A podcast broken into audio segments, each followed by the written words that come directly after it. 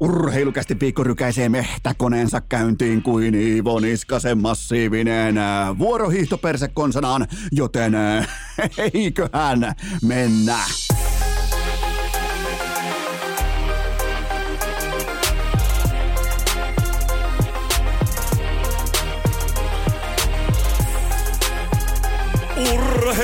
Urheilukästin kutoskausi.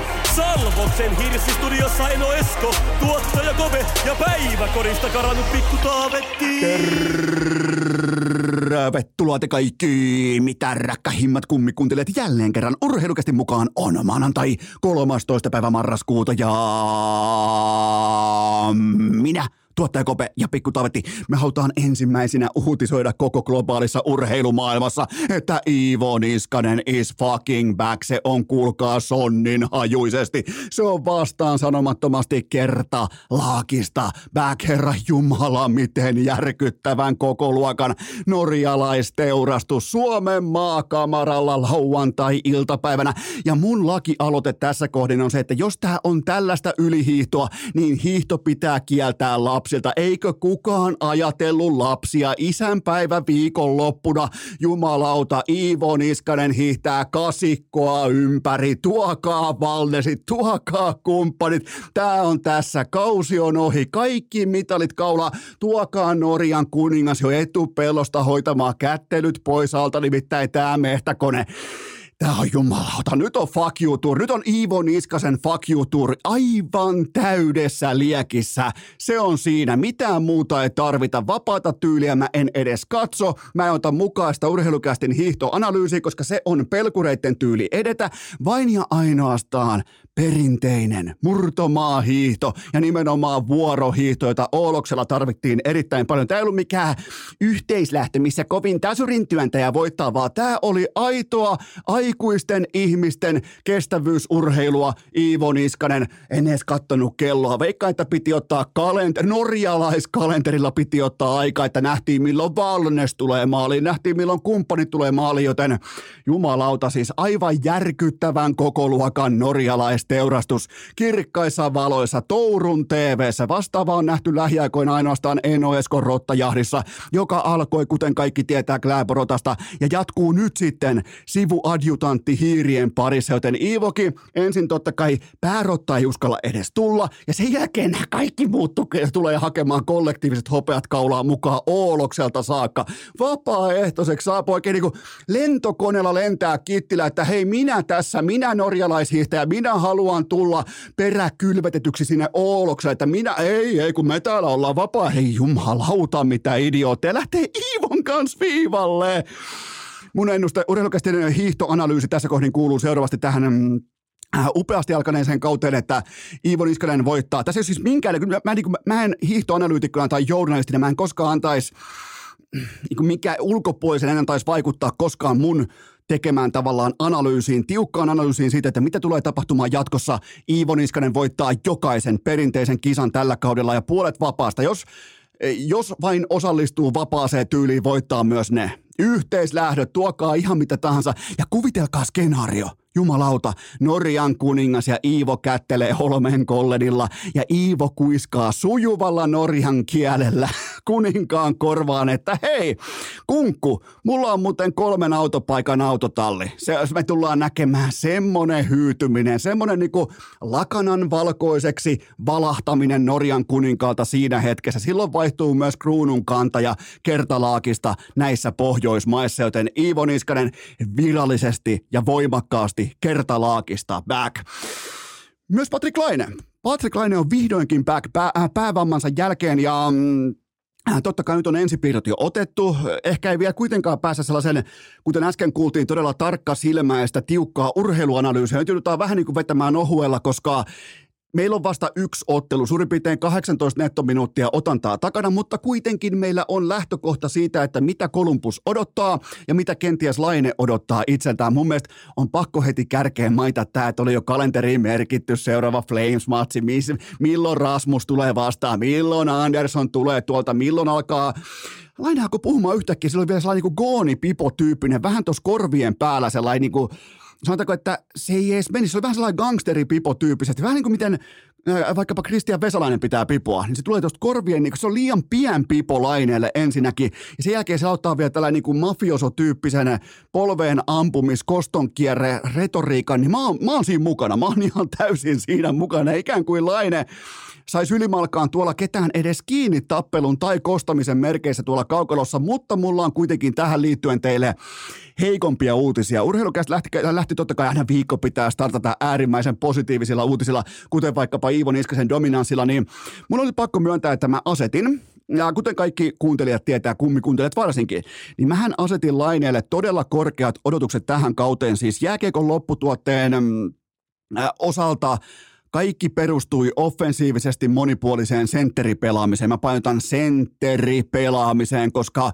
mä en tule ikinä poistumaan siitä näkemyskannasta, että Laine on erittäin laadukas sentteri tuohon liikaan, joka on täynnä vipeltäjiä. Keskikaistalla sä voit vielä olla klassinen peliä tekevä, ehkä vähän hidaskaarteisempi sentteri, mutta laidalla, jos ei sulla ole jalkoja, sä meet hukkaan. Näyttäkää mulle tosta liikasta hidasjalkainen, vähän niin kuin tällainen passiivistyyppinen kyttäilevä laita hyökkää. Niitä ei ole, niitä ei ole yhtäkään. Niitä ei ole jumalauta koko helvetin liigassa yhtäkään. Laine on ihan kuin dinos dinosaurus tuolla kaukalossa. Sekin kohta kuolee sukupuuttoon toi pelaajaformaatti, toi pelaajatyyppi, koska miksi? Tuolla markkinalla ei ole sille käyttöä.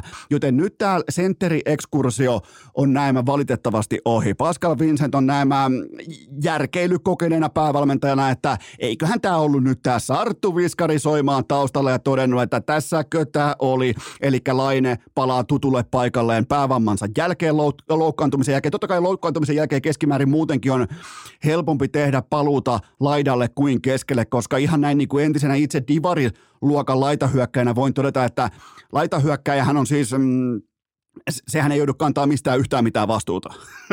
sehän on sellainen paikka, missä voit mennä peliä koska tahansa karkuun, kun taas sentteri ei pääse koskaan peliä karkuun, joten sinällään mä ymmärrän tämän, mutta jos tämä on pysyvä tavallaan päätös sen puolesta, että okei, tämä on nyt nähty, laineesta ei sentteriä, niin ikävä kyllä myös tähän pelaamiseen palas heti ne tutut piirteet. Passiivisuus, kiekon puute, odottava seisoskelu, liian alhaalta hakeminen, ihan kuin jossain tapparan D-junnuissa yhtäkkiä heikossa vauhdissa avoimesti haastaminen, mikä ei ole koskaan johtanut laineen tapauksessa yhtään mihinkään, ja kohta joku kaivaa sen Detroitia vastaan tehdyn maalin.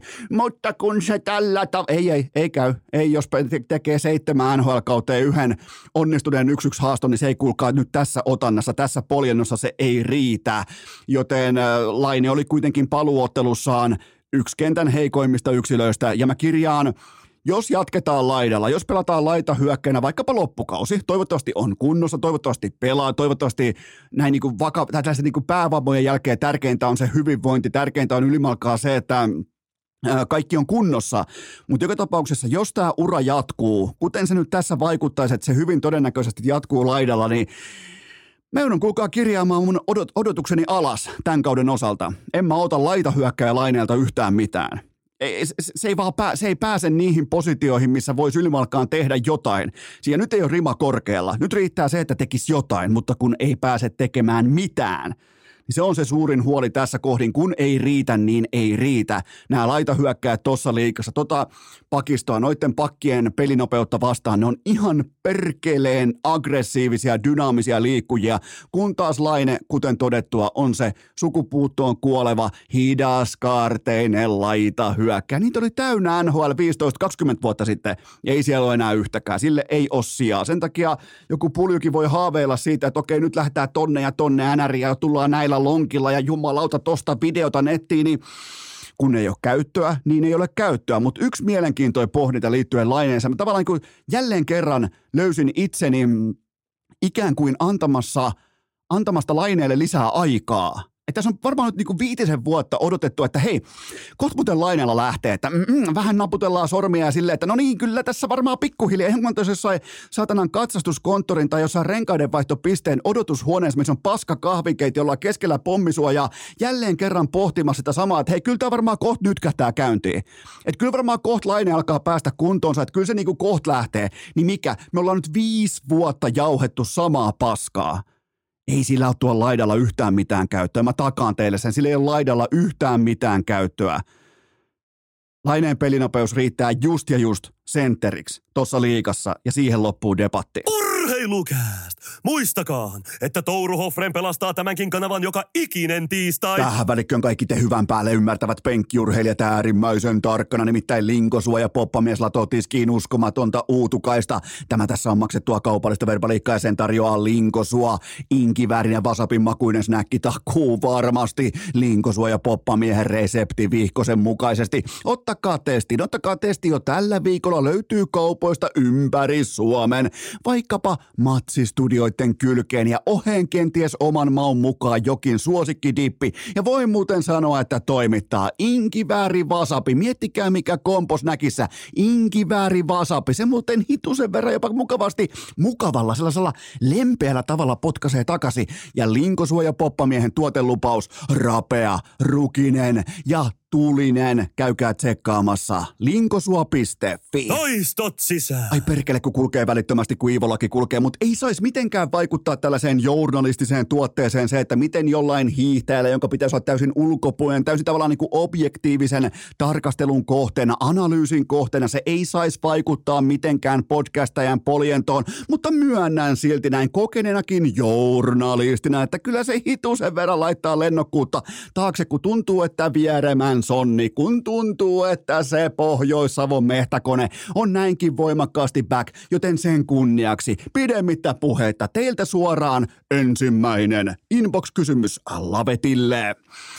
Joko on aika iskeä Conor McDavidin naama maitopurkin kylkeen? Ai, et että mä rakastan tätä kaikkea, kun mehän siis odotettiin ja mä ootin ennen kaikkea, mulla on vielä rahaakin pelissä tämän kyseisen investoinnin puolesta, että McDavid lyö vähintään 150 paunaa tauluun, koska miksi ei? Koska minkä takia se rauhoittuisi ikinä? Koska miksi maailman yksi kaikkien aikojen, ellei jopa absoluuttisesti kaikkien aikojen paras offensiivisen jääkiekon supertähti, minkä takia se ei tekisi tuolla kaukalossa? Aivan mitä sitä huvittaa. Ja kenties se muuten, mennään suoraan suoraan asiaan.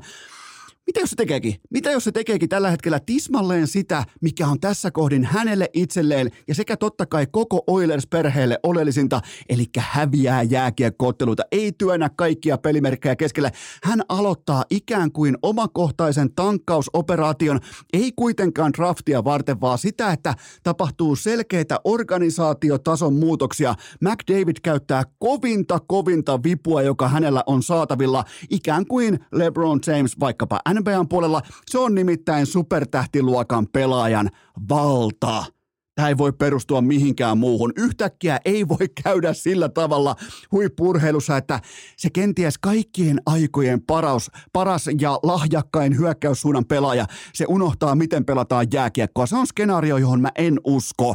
Joten... Ähm, Mikäli sä kuuntelet tämän segmentin oikein herkällä korvalla, sä kuulet al- albertalaisen etsintä kuulutusräikän hälytysäänen taustalla, nimittäin paniikkinappula. Se on kaivettu Bisonin turkin alta esiin ja sitä painetaan tuolla main saatana öljykentällä kaksin käsin pohjaan, koska totta kai McDavidin piti olla koko NHL-kauden ylivoimaisin pistemies, mutta missä on ne pisteet? Missä on se mies?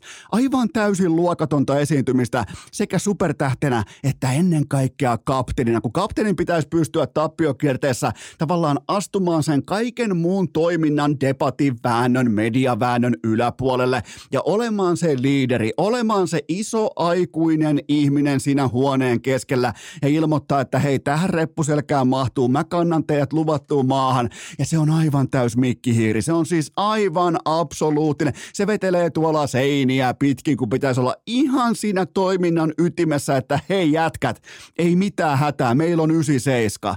Mikkihiiri jääkiekkoa. Ihan siis alusta loppuun saakka tämä kausi. Ja 11 matsiin vain 10 tehopaunaa NHLn pistepörssissä siellä 106. NHL maalipörssissä siellä 218. Oilersin sisäisessä maalitaulukossa siellä kahdeksan.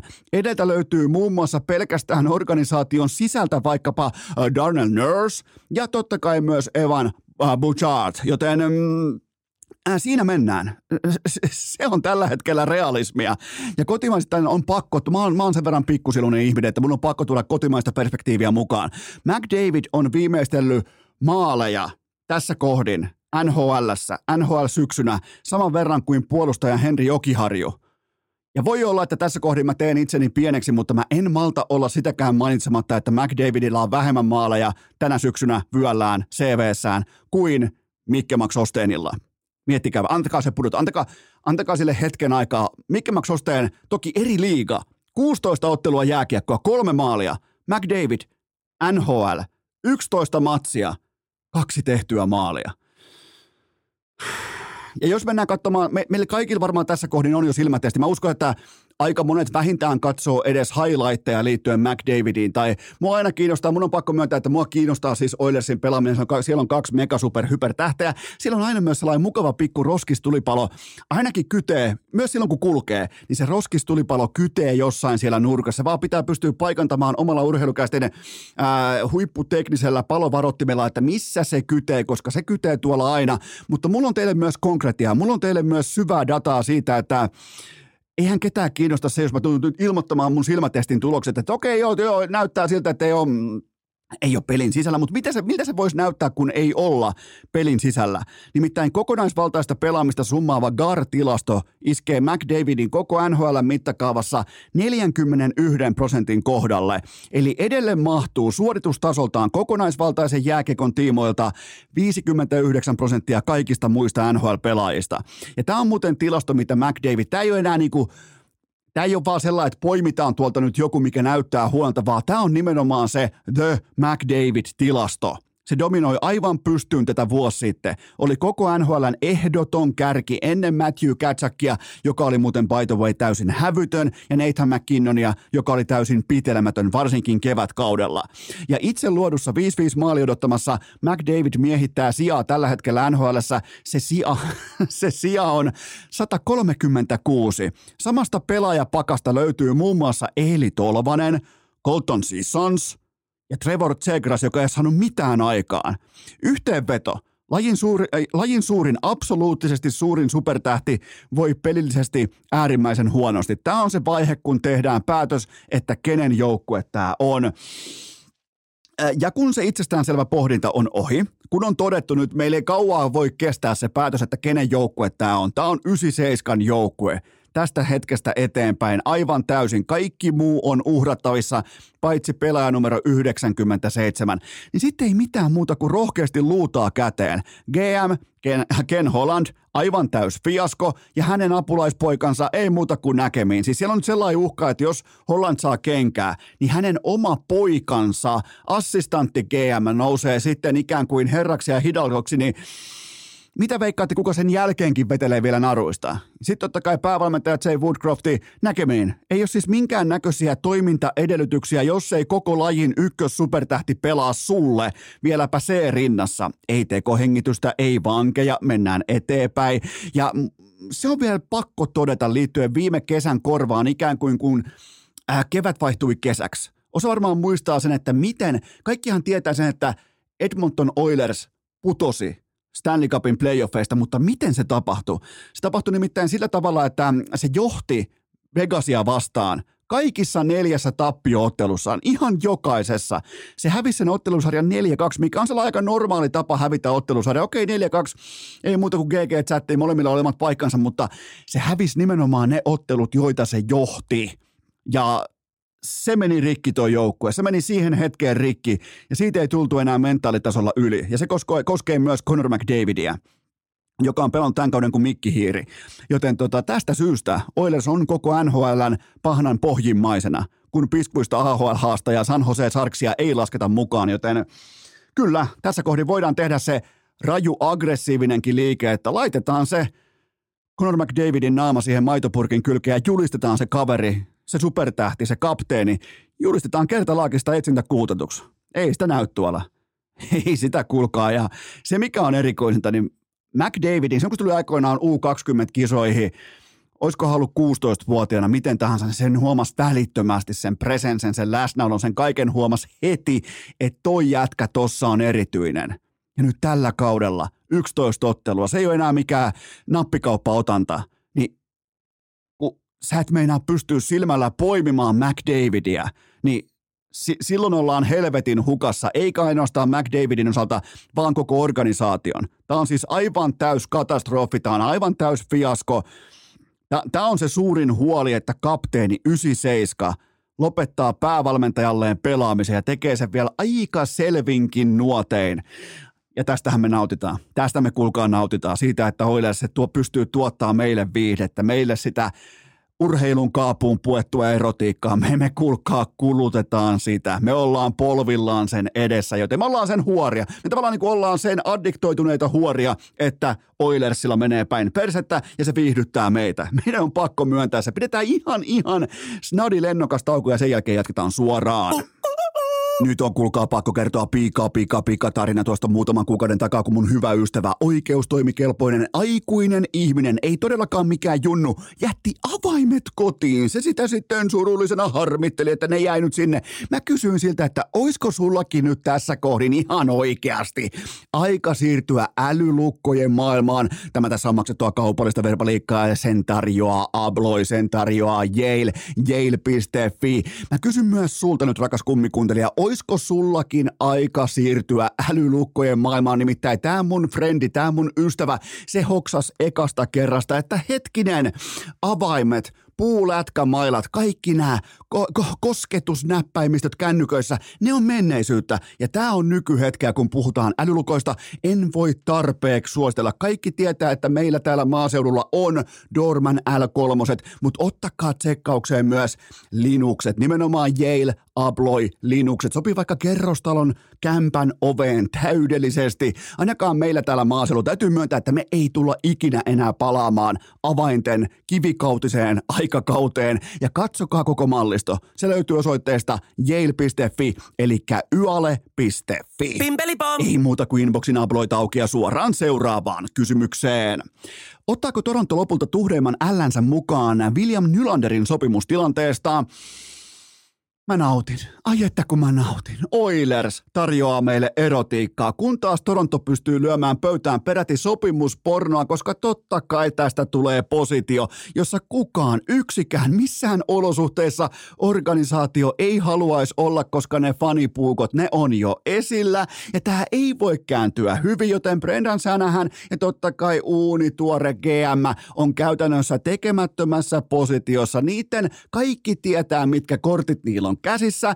Ja niillä korteilla, kun lähtee pelaamaan tätä tulevaa pokeria, niin ihan pommi varmasti joutuu kulkemaan rebuy kassan kautta takaisin pöytään, eikä sieltä kassata. Sieltä ei todellakaan haeta lottovoittotikettiä mukaan, koska tämä tässä, tämä on, tässä tulee olemaan todella kaunis tavallaan välien selvittely vielä Toronton fanit, totta kai Toronton äh, äh, seurajohto, kaikki tämä, että miten ollaan saavuttu tilanteeseen, jossa meillä ei ole jatkolappua pelaajan kanssa, joka on noussut kuin puoli varkain meidän silmien edessä koko NHLn ehdottomaan pelaajaelittiin. Ei siis Toronton parhaimmistoon, vaan koko NHLn top 5 pelaajistoon. Sinne mahtuu totta kai myös Auston Matthews tuosta joukkueesta, mutta tämä nousu, tämä on kova ja tämä on ihan täysin legittiä. Tämä ei ole enää mikään suonenveto tai mikään kuuma kausi. Tämä tässä on ihan silkkaa dominanssia.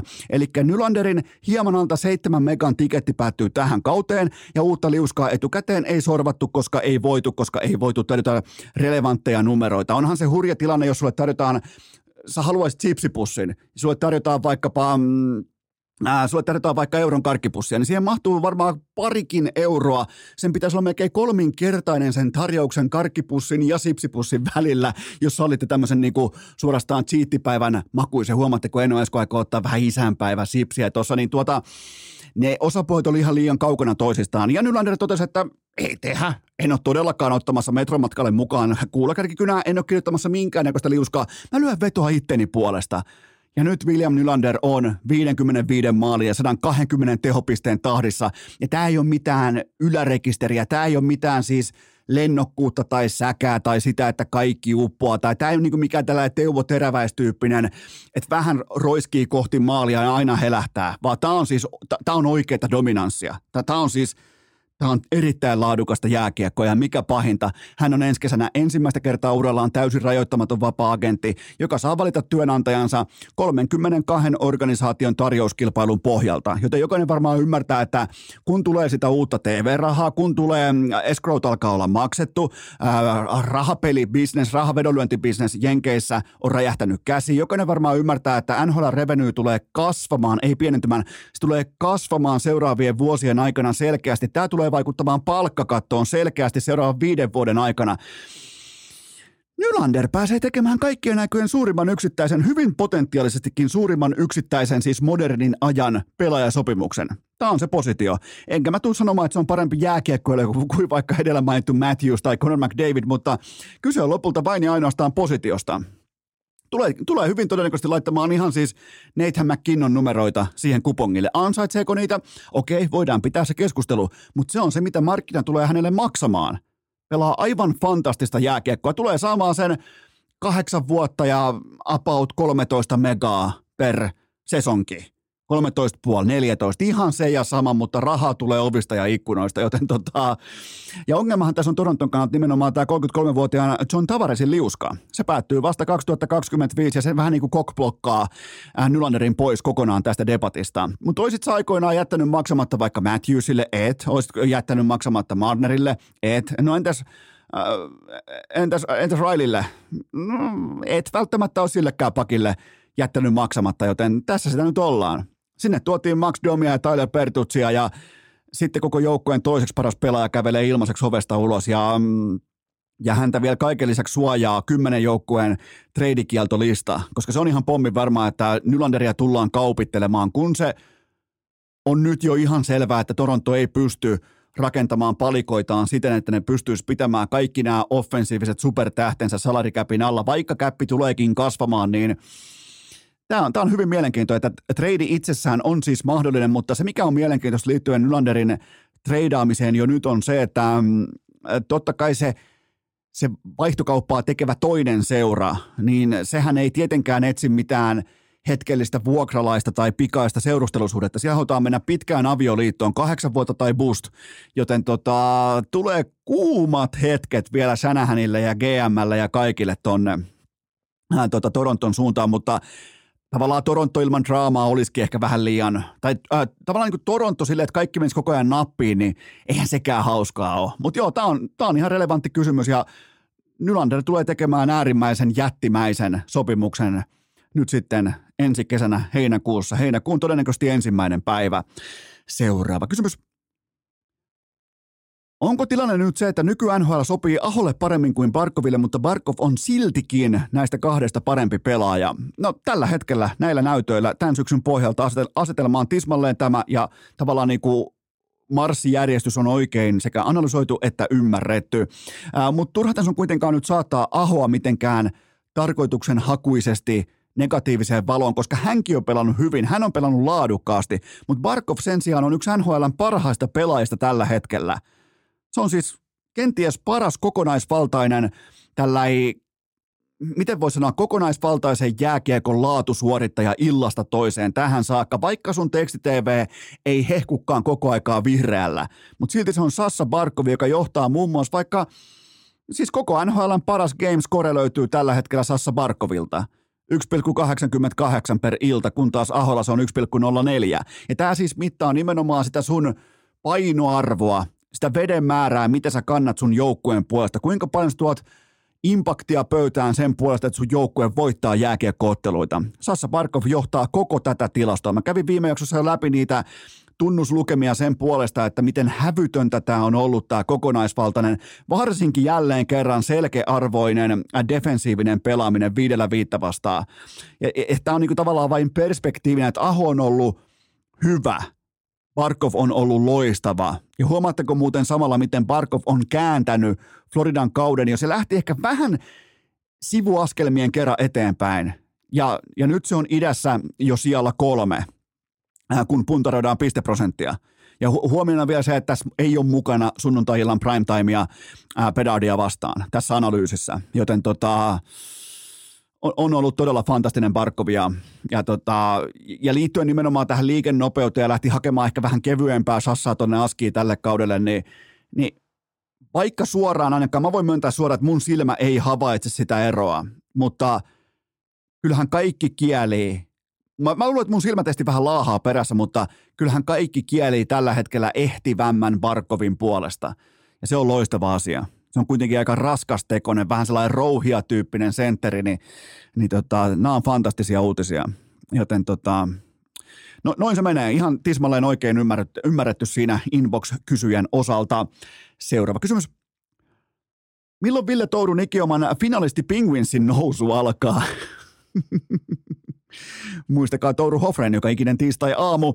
Penguins oli kotvan verran kiinni upeassa tilastossa, nimittäin se oli idän viimeisenä, mutta silti kerran positiivisen maalierotuksen. Jokainen varmaan ymmärtää, että miten helvetin vaikeaa se on taiteella itsensä asemaan, jossa sulla kaikki on vihreällä. Ihan kaikki, paitsi se pisteprosentti.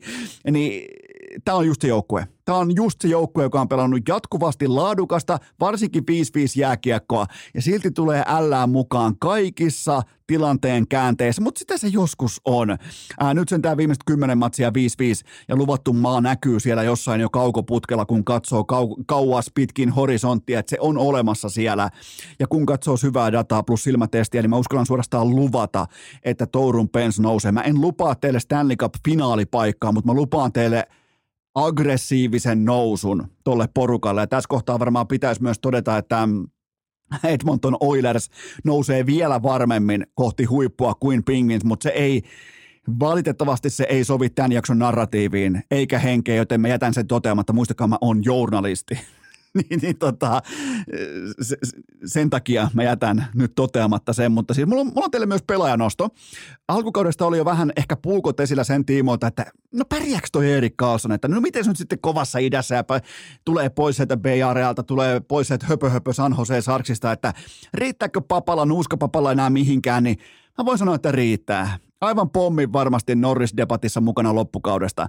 Tässä vaiheessa vain, huom, tämä kuulostaa niin irvokkaalta, mutta tässä vaiheessa vain piste per peli, mutta silti kun katsoo syvää dataa, nimenomaan sitä, että mitä kentällä tapahtuu sillä hetkellä, kun siellä on Erik Kaason askissa, niin onhan se aikamoista offensiivista orgiaa. Ja sitten vielä sekin, että kokonaisvaltaisessa jääkiekossa Gamescoressa Parkovin jälkeen NHLn siellä kolme kaikista pelaajista. Kuinka paljon pystyt tuottamaan positiivista voitto odottamaan sun joukkueelle? Mikä on sun painoarvo? Paljonko sun ämpärissä on vettä, niin Erik Carlsonilla kolmanneksi eniten koko NHLstä. Ja se, mikä on mielenkiintoista, tavallaan ehkä jopa vähän odotettuakin, niin Carlson pelaa yli minuutin vähemmän per ilta kuin viime kaudella. Et siinä on tiettyä optimointia havaittavissa jo tässä kohdin. En ole käynyt splittejä läpi, että miten tämä esiintyy konkreettisesti, että onko se enemmän vaikka hyökkäyspään aloituksia. Niin syvälle mä en sukeltanut. Mä totean vain, että pelaa selkeästikin vähemmän kuin aiemmin, mutta pelaa ääri, ei ole vielä ollut tehokas, mutta on ollut äärimmäisen laadukas. Seuraava kysymys.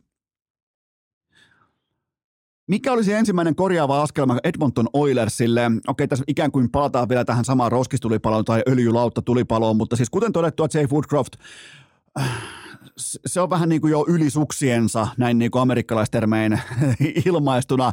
Hänet on vapautettava tehtävistään totta kai välittömästi. Ja tämän lisäksi GM Ken Hollandin tulee jättää kustannuspaikka ja ottaa poikansa mukaan, ettei tapahdu tällaista niin kuin, ö, isältä pojalle perimiskierrettä tässä kohdin. Ja kun nämä perusasiat on saatu ojennukseen, niin totta kai siinä kohdin pitää kääntää katseet Nashville Predatorsin tuskaan. Nashville on nimittäin muutaman viikon päässä pyyhkeen heitosta. Sitä pidättelee pinnan tuntumassa maailmassa tai oikeastaan niin kuin, nyt ei olla niin kuin pinnalla enää. Nyt ei välttämättä olla edes välivedessä, mutta kuitenkin siellä niin kuin väli, laimean väliveden vaihtuvan veden kupeessa sitä pitää enää tämä muisto kotipelaamisesta. Kotona se on sentään kolme ja kolme, mutta vieraissa se on ihan täys paska. Joten tota, juu, se Saroksen cap on vain 5 mega per kausi ja sopimus loppuu. Yleensä siis Oilersilla on varaa laittaa 5 megan veskareita jopa farmiin yrittämään, huom, yrittämään kiekon torjumista. Se on vaikeaa, se ei ole helppoa. Yrittämään kiekon torjumista, jumalauta Jack Campbell Mä, mä en voi, mä, mä, mä, mä en kestä saatana. Joten nyt ihan siis kaikki assetit käyttöön. Kaikki muu on myynnissä paitsi McDavid. ja se veskariosasto uskottavaksi ekaa kertaa sitten Dwayne Rolosonin pesäpalloavausten. Joten se on siinä. Nyt se Juuse Saros, mä en siis tykkäisi sitä, mä en haluaisi nähdä Juuse Sarosta organisaatiossa, joka on tuomittu epäonnistumaan aina ja useimmiten se on veskarin syy, mutta se olisi mielenkiintoista nähdä, että kääntäisikö absoluuttisesti todistettu huippumaalivahti sen kirouksen vihdoin, että tuolla ei voi veskari onnistua, joten nyt ihan kaikki munat samaan näsviljeläiskoriin, tenneseeläiskoriin, ei mitään muuta kuin Juuse Saros jahtiin välittömästi ja se veskari-osasto minttiin – Vähän sama kuin se yksi laittaa siellä TikTokissa aina Fledaa minttiin, se yksi, joka on siinä Tuusulan ohjelmassa, se saariohjelmassa. Mä näin muuten Sami Kurosen näin, jumala, mulle pienet, jumalauta. Näin, Sari, Sari, näin Sami Kurosen ja Portion Boysin näin Kääriän keikalla. Ai että, Portion Boysit on kummikuuntelijoita. Niille tota, minäkin kannattelen täällä kyläpaarin pitäjää perkele, mutta ne on kummikuuntelijoita. Sinne terveisiä. Jumalauta, komeita juttuja. Näin Sami Kurosen. Siellä se vaan leirinuotioita veteli Kääriän, Kääriän tota ja kysyi Jereltä, että katsotaanko videoita. Jere on silleen, no mitä videoita, nyt ei kyllä varmaan katsota mitään Saksan lähetystä videoita tai mitään muita vastaavia, niin tota, tiukkoja tiukkoja tilanteita ja ai ai, Sami Kuronen, silkkaat sarmia saatana. Mitä kun se olisi Sami Kurosen ääni? Se olisi muuten kova. Se olisi, miettikää urheilukästä, Sami Kurosen äänellä, sellainen rauhallinen poljento. Koko ajan tuossa vieressä mä heitän vähän li- lisää tuohon aina puita tuohon. No, Salvos Hirsistudiolla laitetaan myös nuotio tuohon keskelle. Ehkä voisi myös niinku oikeasti tehdä tähän laittaa tuon, tähän saisi semmoisen pystytakan tai semmoisen takka, takka semmoisen tynnyritakan tai jonkun muun vastaan, mutta ei, mä teen nuotion keskelle studiota, niin ei perkele, mä en enää tiedä mikä oli kysymys tai missä mentiin. Joo, perjantaina näin Sami Kurosen ja Portion Boysin ja sinne vaan todellakin terveisiä Polson Boysille, kovia ukkoja ja totta kai myös naisia yhtään, yhtään tota, Joo, kyllä. En muista mitä nyt. Joo, Ju, ost, ost, ostakaa Juuse Saros. Mennään seuraavaan kysymykseen. Onko Niko Huhtasesta nousemaan EHT-otteidensa perusteella seuraavalle tasolle? Käydäänpä nyt ihan, otetaan tavallaan niin kuin harkittu askel sen ensimaalin debyyttimaali. Miettikää debyyttimaatsi, eka kertaa leijonapaita päällä ja välittömästi laittaa kiekon nuottaan, niin mä oon omakohtaisesti ollut pitkään jo täysin avoimestikin kateellinen raitin pelaajille. Nimittäin toi on mahtava tapa tehdä maali.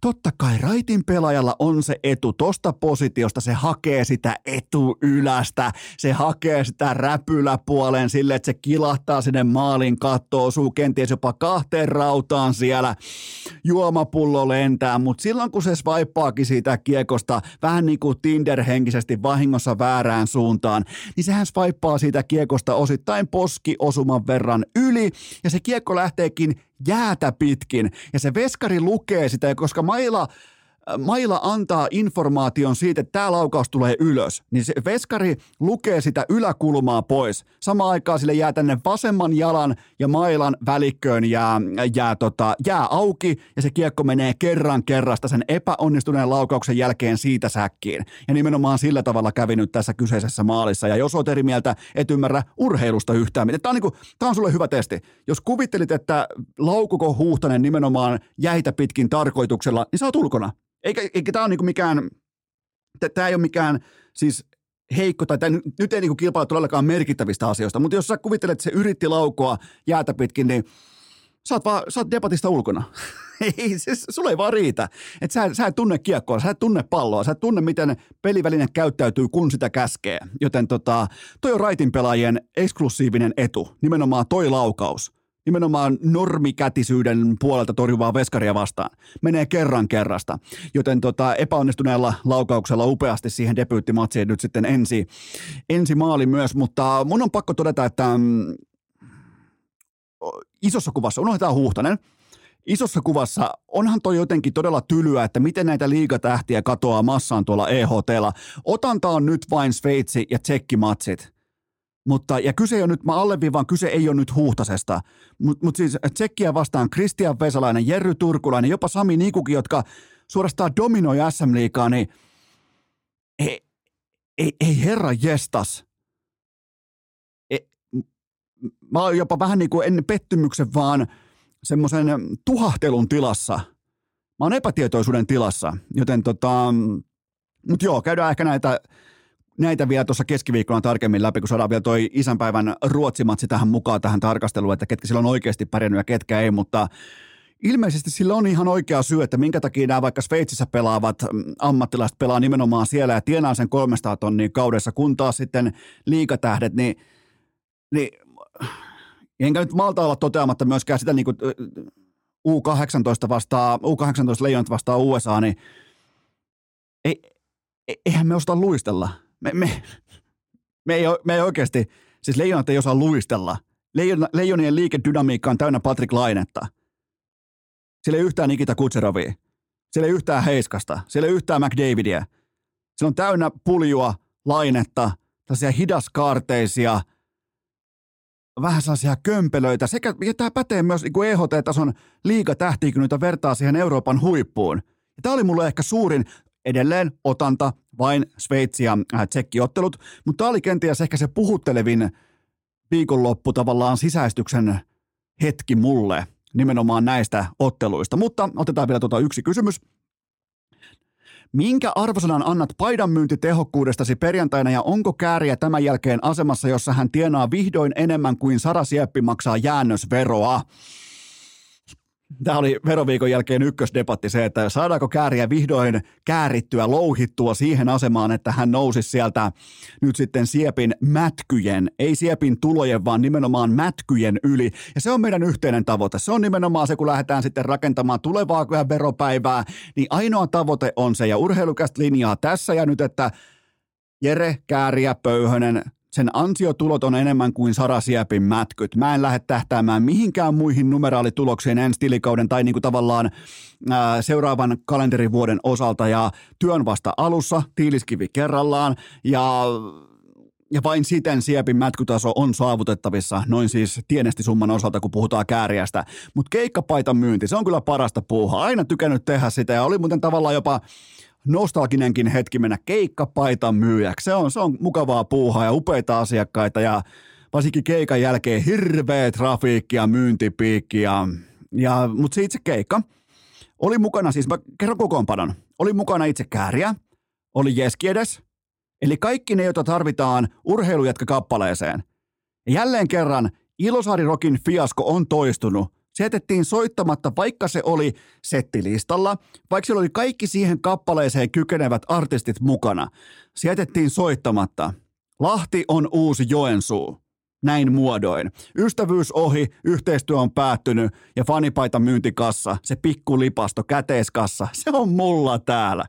Täällä kulkaa polttelen sitä tuossa Sami Kurosen ää, studio nuotiossa ihan kaikessa rauhassa, saatana. Kaikki meni, kaikki on ohi, mihinkään ei ole paluuta, mutta nyt kuitenkin tähän kohtaan otetaan ihan pieni tauko ja sen jälkeen sitten urheilujournalismin legenda, kirjailija Jari Kupila. Tässä jaksossa ei ole multa omakohtaisesti mitään muuta ajankohtaiskäsittelyä, koska tämä kaikki oli pakko nauhoittaa sunnuntai-aamusta.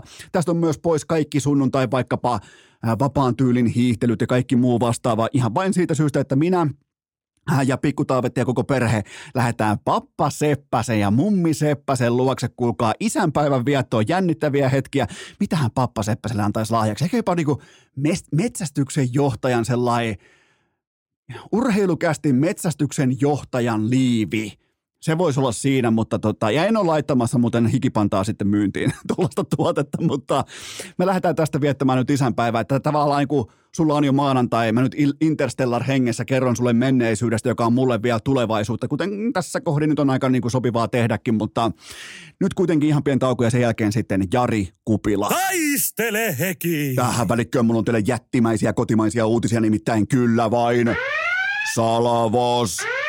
Black Friday. Ottakaa talteen nyt perjantai 17. päivä marraskuuta, nimittäin sä hyvin harvoin löydät itseäsi tilanteesta, josta sä voit ostaa salvoksen vaikkapa pihasaunan alennuksella. Laita kalenteriin, jos sulla on hirsiunelmia niin kuin mulla oli vuosi sitten, enää ei ole, koska mä olen täällä juuri nyt just tällä hetkellä. Mä olen Salvos Hirsistudion sisällä, enkä vois enempää suositella tätä kyseistä uskomatonta laatua, kaikkea mitä tää pitää edustaa, joten käykää tsekkaamassa viimeistään nyt perjantaina ja laita kalenteriin merkintä. Laita nyt jo, jos sulla on niitä hirsiunelmia, laita siihen kalenteriin merkintä, että salvos.fi, se osoite on salvos.fi ja ottakaa seurantaan myös Salvoksen IG ja FB-tilit, koska se ihan kaikki tieto, se kurantti tieto alennuksista tulee sinne ensimmäisenä. Joten nyt hirsi unelma todeksi ja se osoite ensi perjantaina nyt 17. päivä perjantaina. Se on kuulkaa salvos.fi. Ja sitten ääneen urheilujournalismin legenda, kirjailija, meikäläisen ensimmäinen media-alan työnantaja Jari Kuppe Kupila. Urheilukää! Parhaimmillaan syksyisen takkatulen äärellä, jota ei ole sytyttänyt Tuomas Virkkunen. On aika toivottaa tervetulleeksi urheilukästin seuraavaa vieras, jota tuskin yksikään kummikuuntelija tietää nimeltä, mutta jos mä kerron teille, että hän on mun, maika sanotaanko jo tässä vaiheessa pelottavankin pitkän mediauran ensimmäinen työnantaja, niin uskotteko? Hän on nimittäin täällä tänään Jari Kupila. Tervetuloa urheilukästiin. Kiitos, kiitos. Mukava tulla. Sä oot se ensimmäinen aikoinaan, kun mä tulin silloin urheilulehteen tota jatko jatkoajasta, niin, niin sä olit se, joka laittoi nimeä paperiin, kun eihän Röngälle voinut kynä antaa. Niin, niin se on vähän sellainen, kaikki kuvittelee, että Rönkä oli tavallaan se siinä, mutta kyllä sä olit kuitenkin se neuvotteleva agentti ja toimitusjohtaja ja kaikkea muuta niin kuin, äh, titteli lähtökohtaista, niin, niin, niin ihan hyvin kävi. Hyvin siinä kävi, eikä se ollut edes minkäänlainen riski. Mehän otettiin kaikki hullut ja oudot, ja jolta puuttuu joku pala ja sitten vähän enemmän jotakin toista palaa, niin sehän oli Sehän oli niin kuin siinä. Ja nyt sä oot tällä hetkellä, sä oot kirjailija, sä oot edelleen, o, o, miten toi sä oot opettaja, kirjailija, kaikkea tätä? niin, mulla on nyt, mä on niin päätoimi on tämmöinen sivutoimi, että, että, tota, että mä oon opettajana parina päivänä opetan äidinkieltä tuolla kirkkonummella ja sitten sitten mä oon liikunta- ja tiedelehden päätoimittaja, se viisi kertaa vuodessa ilmestyy, se on, se on täyttä tiedettä, kerrankin on niin faktat kohillaan. Ja sitten tota, sit mulla on tätä tutkimushommaa. Eli löytyy laidasta laittaa, sulla on pitkä ura totta kai. Milloin sä muuten aloitit ihan urheilujournalismin parissa aikoinaan silloin? No tota, sillä että ihan oikeasti olisi niin lehteen ruvennut kirjoittaa juttuja, niin no ensimmäiset jutut oli jossain kesätoimittajana 80-luvun lopulla. Mutta sitten tota, eka kesätoimitus oli Turun päivälehdessä, joka oli tuota semmoinen kakkoslehti tuolla Turun, Turun Sanomien valtakunnassa. Ja, ja tuota, siellä mä kirjoittelin jonkun verran urheilusta – ei sitä ennen muuten kirjoitin Haukiputaan paikallisesti rantapohjaan. Oho, sinne, sinne vaan. joo, oli lukiolaisena, kirjoitin semmoisena 17-vuotiaana. Niin. Haukiputtaalla? Joo, sieltä. Ja pelkästään Haukiputtaan ahmoista. Joo, ja siis sehän on, ei ole vaan Haukiputtaa, vaan koko se rantapohjan alue, mihin kuuluu Kiiminki, I, Kuivaniemi, Oulusta Pateniemi. Eli sä niin tavallaan siellä jo harjoitit sun fanipohjan, fanipohjan talteen. Joo, siitä se lähti, että, että, että Rantapohja teki mun kirjastakin nyt jutun, josta mä olen erityisen ylpeä. Jumalauta, loistavaa. Miten tota, milloin te menitte Röngän kanssa sitten veikkaajaa? Milloin se tuli? No veikkaajahan tuli siellä, että Rönkä meni, oli, oli niin kuin tuolla Lontoossa äh, kirja, tai, tai tämmöisenä freelancerina, teki kaikenlaisia medioihin juttuja Englannista ja, ja myöskin silloisen veikkajalehteen Englannin liikasta. Ja sitten jonkun ihmeen kautta siellä, kun tuli päätoimittajakriisi, niin palkattiin sitten Rönkä sinne päätoimittajaksi prosessille, jota mä en vieläkään ymmärrä, eikä kukaan mukaan ymmärrä, mutta, mutta tuota, su- suomalaisen urheilujournalismin historian kannalta on merkittävää, että se sinne päätoimittajaksi päätyi. Ja, ja tuota, en tiedä kuinka monesti mennä saa kenkää jo ennen sitä, kun palkkas minut. Ja se, se tapahtui niin kuin sillä tavalla legendaariseksi, että tuota, joskus siinä 90-luvun alussa mä tein silloin semmoista Pohjolan työnimistä lehteä ja Oulun Sanomat nimistä kaupunkilehteä tuolla Oulussa. Ja, ja tuota, yhden kaverini Kai Latvalehto nimisen kitaristin, joka soitti Agnestik yhtiössä kitaraa, niin meillä oli harrastuksena tämä vakioveikkaus, tota, joka, joka kerta. Ja siinä oli semmoisia niin sääntöjä. Jos on kupongilla, se häviää aina – jos, jos Liverpool on kupongilla, niin Kaitsun vuoksi se piti olla ykkönen, ja sitten mun, mun takia piti olla Arsenal ykkönen. Ja mä kirjoitin tästä dilemmasta, mihin se johtaa no, niin vedonlyönnin kannalta, tai vakioveikkajan kannalta, siihen vanhaan veikkauslottolehteen, semmoisen pienen, pienen vaan semmoisen jonkunlaisen kolumnin. Joo. Ja lähetin Röngälle, että julkaisen suvittaa. Ja, ja siitä lähti? Siitä lähti tapahtumaketju, jonka seurauksena mä kesän 94 kirjoitin pesäpallosta niin kuin siellä Oulusta. Ja se työhoitohaastattelu oli semmoinen, että moi, tiedätkö mitään pesäpallosta? Mutta no en. On laji, josta en ymmärrä yhtään mitään. Tota, osaako käyttää toti tieto, tietojen käsittelyjärjestelmää, joka oli se ensimmäinen tämmöinen niin tämmöinen niin digitaalinen systeemi, millä pystyttiin tekemään lehtiä. Mutta osaan, että mulla on se käytössä. Mä oon, teepä yksi juttu pesäpallosta. Tai Su, siitä, suunnilleen näin se lähti. Okei, ja, mutta- ja mutta- vuotta myöhemmin, 90, si- tai si- silloin syksyllä, kun Lippo voitti mestaruuden, niin tota, Veikkaus oli jollain tavalla niin sponsorina siinä, siinä touhussa ja Rönkä joutui tulemaan Ouluun asti katsomaan sitä finaalia. Ja tota, sillä ei ollut oikein yhtään tuttua siellä, eikä mekään tunnettu ennen sitä. Niin. Mutta se kuitenkin, niin kuin, me päädyttiin siihen tilanteeseen, että me istuttiin siellä Lipon mestaruusjuhlissa kahdestaan sivupöydässä siinä niin kuin aamu, aamun pilkkuun asti ja siinä käteltiin, että mä siirryn Veikkaan ja okei. loppuu historia. Ai silloin, tolloin, tolloin, mä, silloin kun mä olin itse urheilulehdessä, niin näin pitkälle me ei koskaan päästy. Joo. Tavallaan niin kuin tässä, tässä, kun lähdetään tietynlaista niin kuin urheilujournalismin sukupuuta rakentamaan, niin tämä on aina kiinnostunut, että milloin tämä sun ja, koska sun ja Jukka Röngän tavallaan dynamiikka, niin sehän on ihan legendaarista. Toinen on aivan täys hullu, vetää, juoksee pitkin toimitusta ja toinen on taas se, sitten se kukkahattu kupila, joka vähän niin kuin tulee hiekottamaan muiden juttuja ja vähän tulee niin kuin esittää niitä ikäviä kysymyksiä, kun on vauhti päällä. Niin, niin se on, ja nimenomaan se, että urheilukästin kuuntelijoista, sanotaanko että ollaan ehkä 70 pinnaa varmaan muistaa mutki urheilulehdessä, niin, niin silloinhan se kokoonpano meni nimenomaan, nimenomaan niin, että Rönkä päätoimittaja, sä olit toimituspäällikkö ja mä olin uutispäällikkö ja, ja sitten oli, oli Savolaista, Sihvosta, oli kaikkea tätä, niin, niin se oli jotenkin mukava muistella sitä kokoonpanoa, koska siihen osui niin paljon erilaisia persoonoita ja erilaisia tavallaan tarinoita ja kaikki se, mikä ehkä vuosienkin jälkeen, vielä nyt on kymmenen vuotta mun lähöstä, niin se, mitä mä muistelen erityisellä lämmöllä, niin lopputuotehan monesti oli todella vakava naamainen, sellainen, että maailman loppua tuotiin sinne, pap- Joo, tuotiin paperin muodossa niin kuin maailman loppua, kuten vaikka miten Sedden tuhoaa jääkiekko ja bla bla bla. Ja se, miten hauskaa meillä oli sitä maailmanloppua kirjoittaa siellä, niin se on sellainen, mitä mä muistelen lämmöllä. Nimenomaan ne kaikki mm, hyvin kyseenalaiset aamupalverit ja kaikki tämä. Niin se, oli, se oli jotenkin ehkä koko tällaisen niin, niin sanotun ammattielämän hauskinta aikaa, koska se kaikki nauru muuttui sitten sinne tekstiksi, joka oli äärimmäisesti, kun nyt maailma loppuu tähän.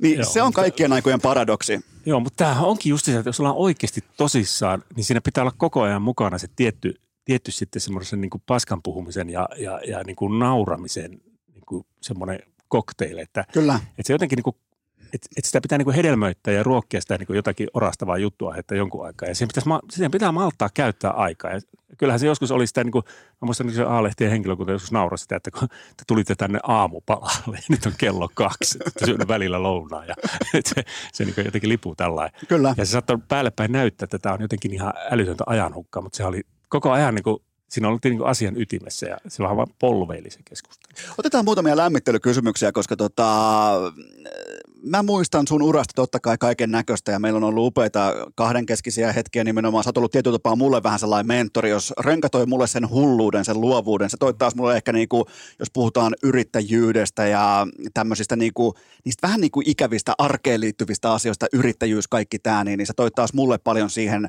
perspektiiviä, niin, niin mistä tulee legendaarinen ja osittain jopa itse annettukin lempinimi? Se on tässä kerran jo vilahtanut, Kukkahattu Kupila. Niin en mä sitä oikeastaan ymmärrä, paitsi joskus me otettiin Sihvosen kanssa yhteen. Se, se päätyi lehteen ja Petteri, kun loppui argumentti, niin se rupesi huitoamaan kukkahattua. Mä muistan, mä muistan hauskoja hetkiä, kun varsinkin mulla ja Savolaisella oli jonain aikana niin kuin sellainen, sanotaanko, oli nahka takana ja hyökkäys päällä, että nyt, nyt, niin kuin, nyt, nyt painetaan isolla. Ja sitten tulee sieltä tota, AD ilmoittaa, että no niin, Kupe juttu on valmis, että itse asiassa Kupila menee kanteen, niin me Savolaisen kanssa, ei vittu se tulee taas hiekottamaan meidän hyvä hyökkäyksen, se tulee taas jeesustelemaan täällä samalla aiheella, saatana, millä meillä on täällä, meillä on täys ätäkki päällä, ne oli hienoja hetkiä, kun me siellä Savolaisen kanssa, voi vittu, nyt se tuli pilaamaan faktoilla hyvät bileet. ja se oli,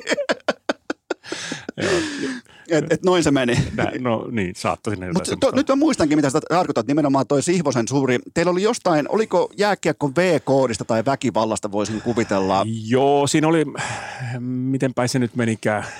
Petteri kirjoitti jotakin ja mun mielestä tämä ansaitsee niin vastineen, jota ei kukaan muu pysty kirjoittamaan kuin minä. Ja, ja tota, saattaa olla, että sekin meni aika värikkää, värikkäästi sitten tuli kirjoiteltua. Ja sitten, siis eihän me Petterin kanssa me suhtauduttiin siihen niin kuin, sillä niin kuin siellä kaikkea suhtauduttiin, että naureskeltiin koko hommalle, mutta siis meidän kummankin fanipojat lähti Joo, sitten joo. sotimaan oikeasti keskenään. Se, se, se, oli vähän huolestuttava minusta se keskustelu, mikä siitä sitten lähti Joo, käyntiin, joo. että se ei ollut kyllä ollenkaan niin kuin kummankaan alkuperäinen Se oli idea. vähän niin kuin UFC-ottelu, joka päättyy yleisön osalta joukkotappeluun. Joo, Eli ne itse ottelijat naureskelee kehässä toisilleen, matsi on ohi ja samaan aikaan yleisö tappelee keskenään. Niin siinä oli hyvin paljon samoja elementtejä ja eipä tule vastaavaa juttuformaattia myöskään mieleen mulle mistään vaikkapa aikakauslehdestä, missä ne debatit sieltä jostain aamupalapöydästä tai jostain, ne muuttuu lehtijutuksi. About sellaisenaan, ja se kantoi oman vetensä vielä, ja ne oli mielenkiintoisimpia juttuja nimenomaan, varsinkin se, miten Sihvonen pystyi tavallaan hyökkäämään myös, niin kuin, miten sen sanoisi, ihmistäkin vastaan, vaikka oli tarkoitus pysyä asiassa, asiat on vastakkain, ei ihmiset, mutta sitten kun sieltä alkoi löytymään kukkahattu, kupila ja muuta vastaavaa, niin niinhän sitä bisnestä tehdään. Joo, hauskinta on sitten, että kukaan koskaan siinä vaiheessa ajatellut mistä, mitä, että näinhän sitä bisnestä tehdään. Se oli siis, me oltiin ihan aidosti sitä mieltä, mitä Kyllä, me tehtiin. kyllä. Me ei ollut millään tavalla niin järkätty ja, ja, ja se siinä Ja- ehkä olikin, että... Ja se on muuten sellainen, mitä kysytään multa vielä tänäkin päivänä, että oliko ne, oliko ne niin kuin vaikka mun ja Sihvosen yhteenotot, niin oliko ne suunniteltuja, niin yksikään ei ollut. Eihän me suunniteltu sillä tavalla mitään. Siis se itse koko kuvio oli hyvinkin tarkkaan mietitty, että minkälaista lehteä tehdään, Kyllä. Miksi tehdään näin. Sitä, sitä oli niin kuin, niin kuin erittäin paljonkin mietitty, mutta sitten sit siinä niin yksittäisten juttujen tasolla, niin se hommahan oli, oli niin kuin se, semmoista, annetaan persoonien kukkia ja ihmisten, niin kuin, että et, niin kuin, et rohkaistaan ampumaan mieluummin yli kuin, kuin ali. Kyllä. Että, ja se tuotti sitten monenlaista jälkeä, joskus ihan hyvääkin. Niin ja nimenomaan, että sen takia siinä kentässä on se takaraja, että jos sitten kerran lyö yli, niin tietää, missä takaraja on. Se, sitä ennenhän se on vaan niin kuin spekulatiivinen raja. Mutta sitten kun sitten kerran lyö yli ja käy vaikka Harkimon kanssa oikeussalissa, niin kyllä sen sitä tietää, että missä se on. Joo, helpompi on, jos veto menee yli kuin ali, niin, niin korjata sitä. Tämä on myös mielenkiintoinen lämmittelykysymys. Vihdoinkin saadaan tähän myös selvyys. Pitääkö paikkansa, että Kai Suikkanen jahtasi sua aikanaan epäedullisen lehtijutun jälkeen ihan juosten? ei.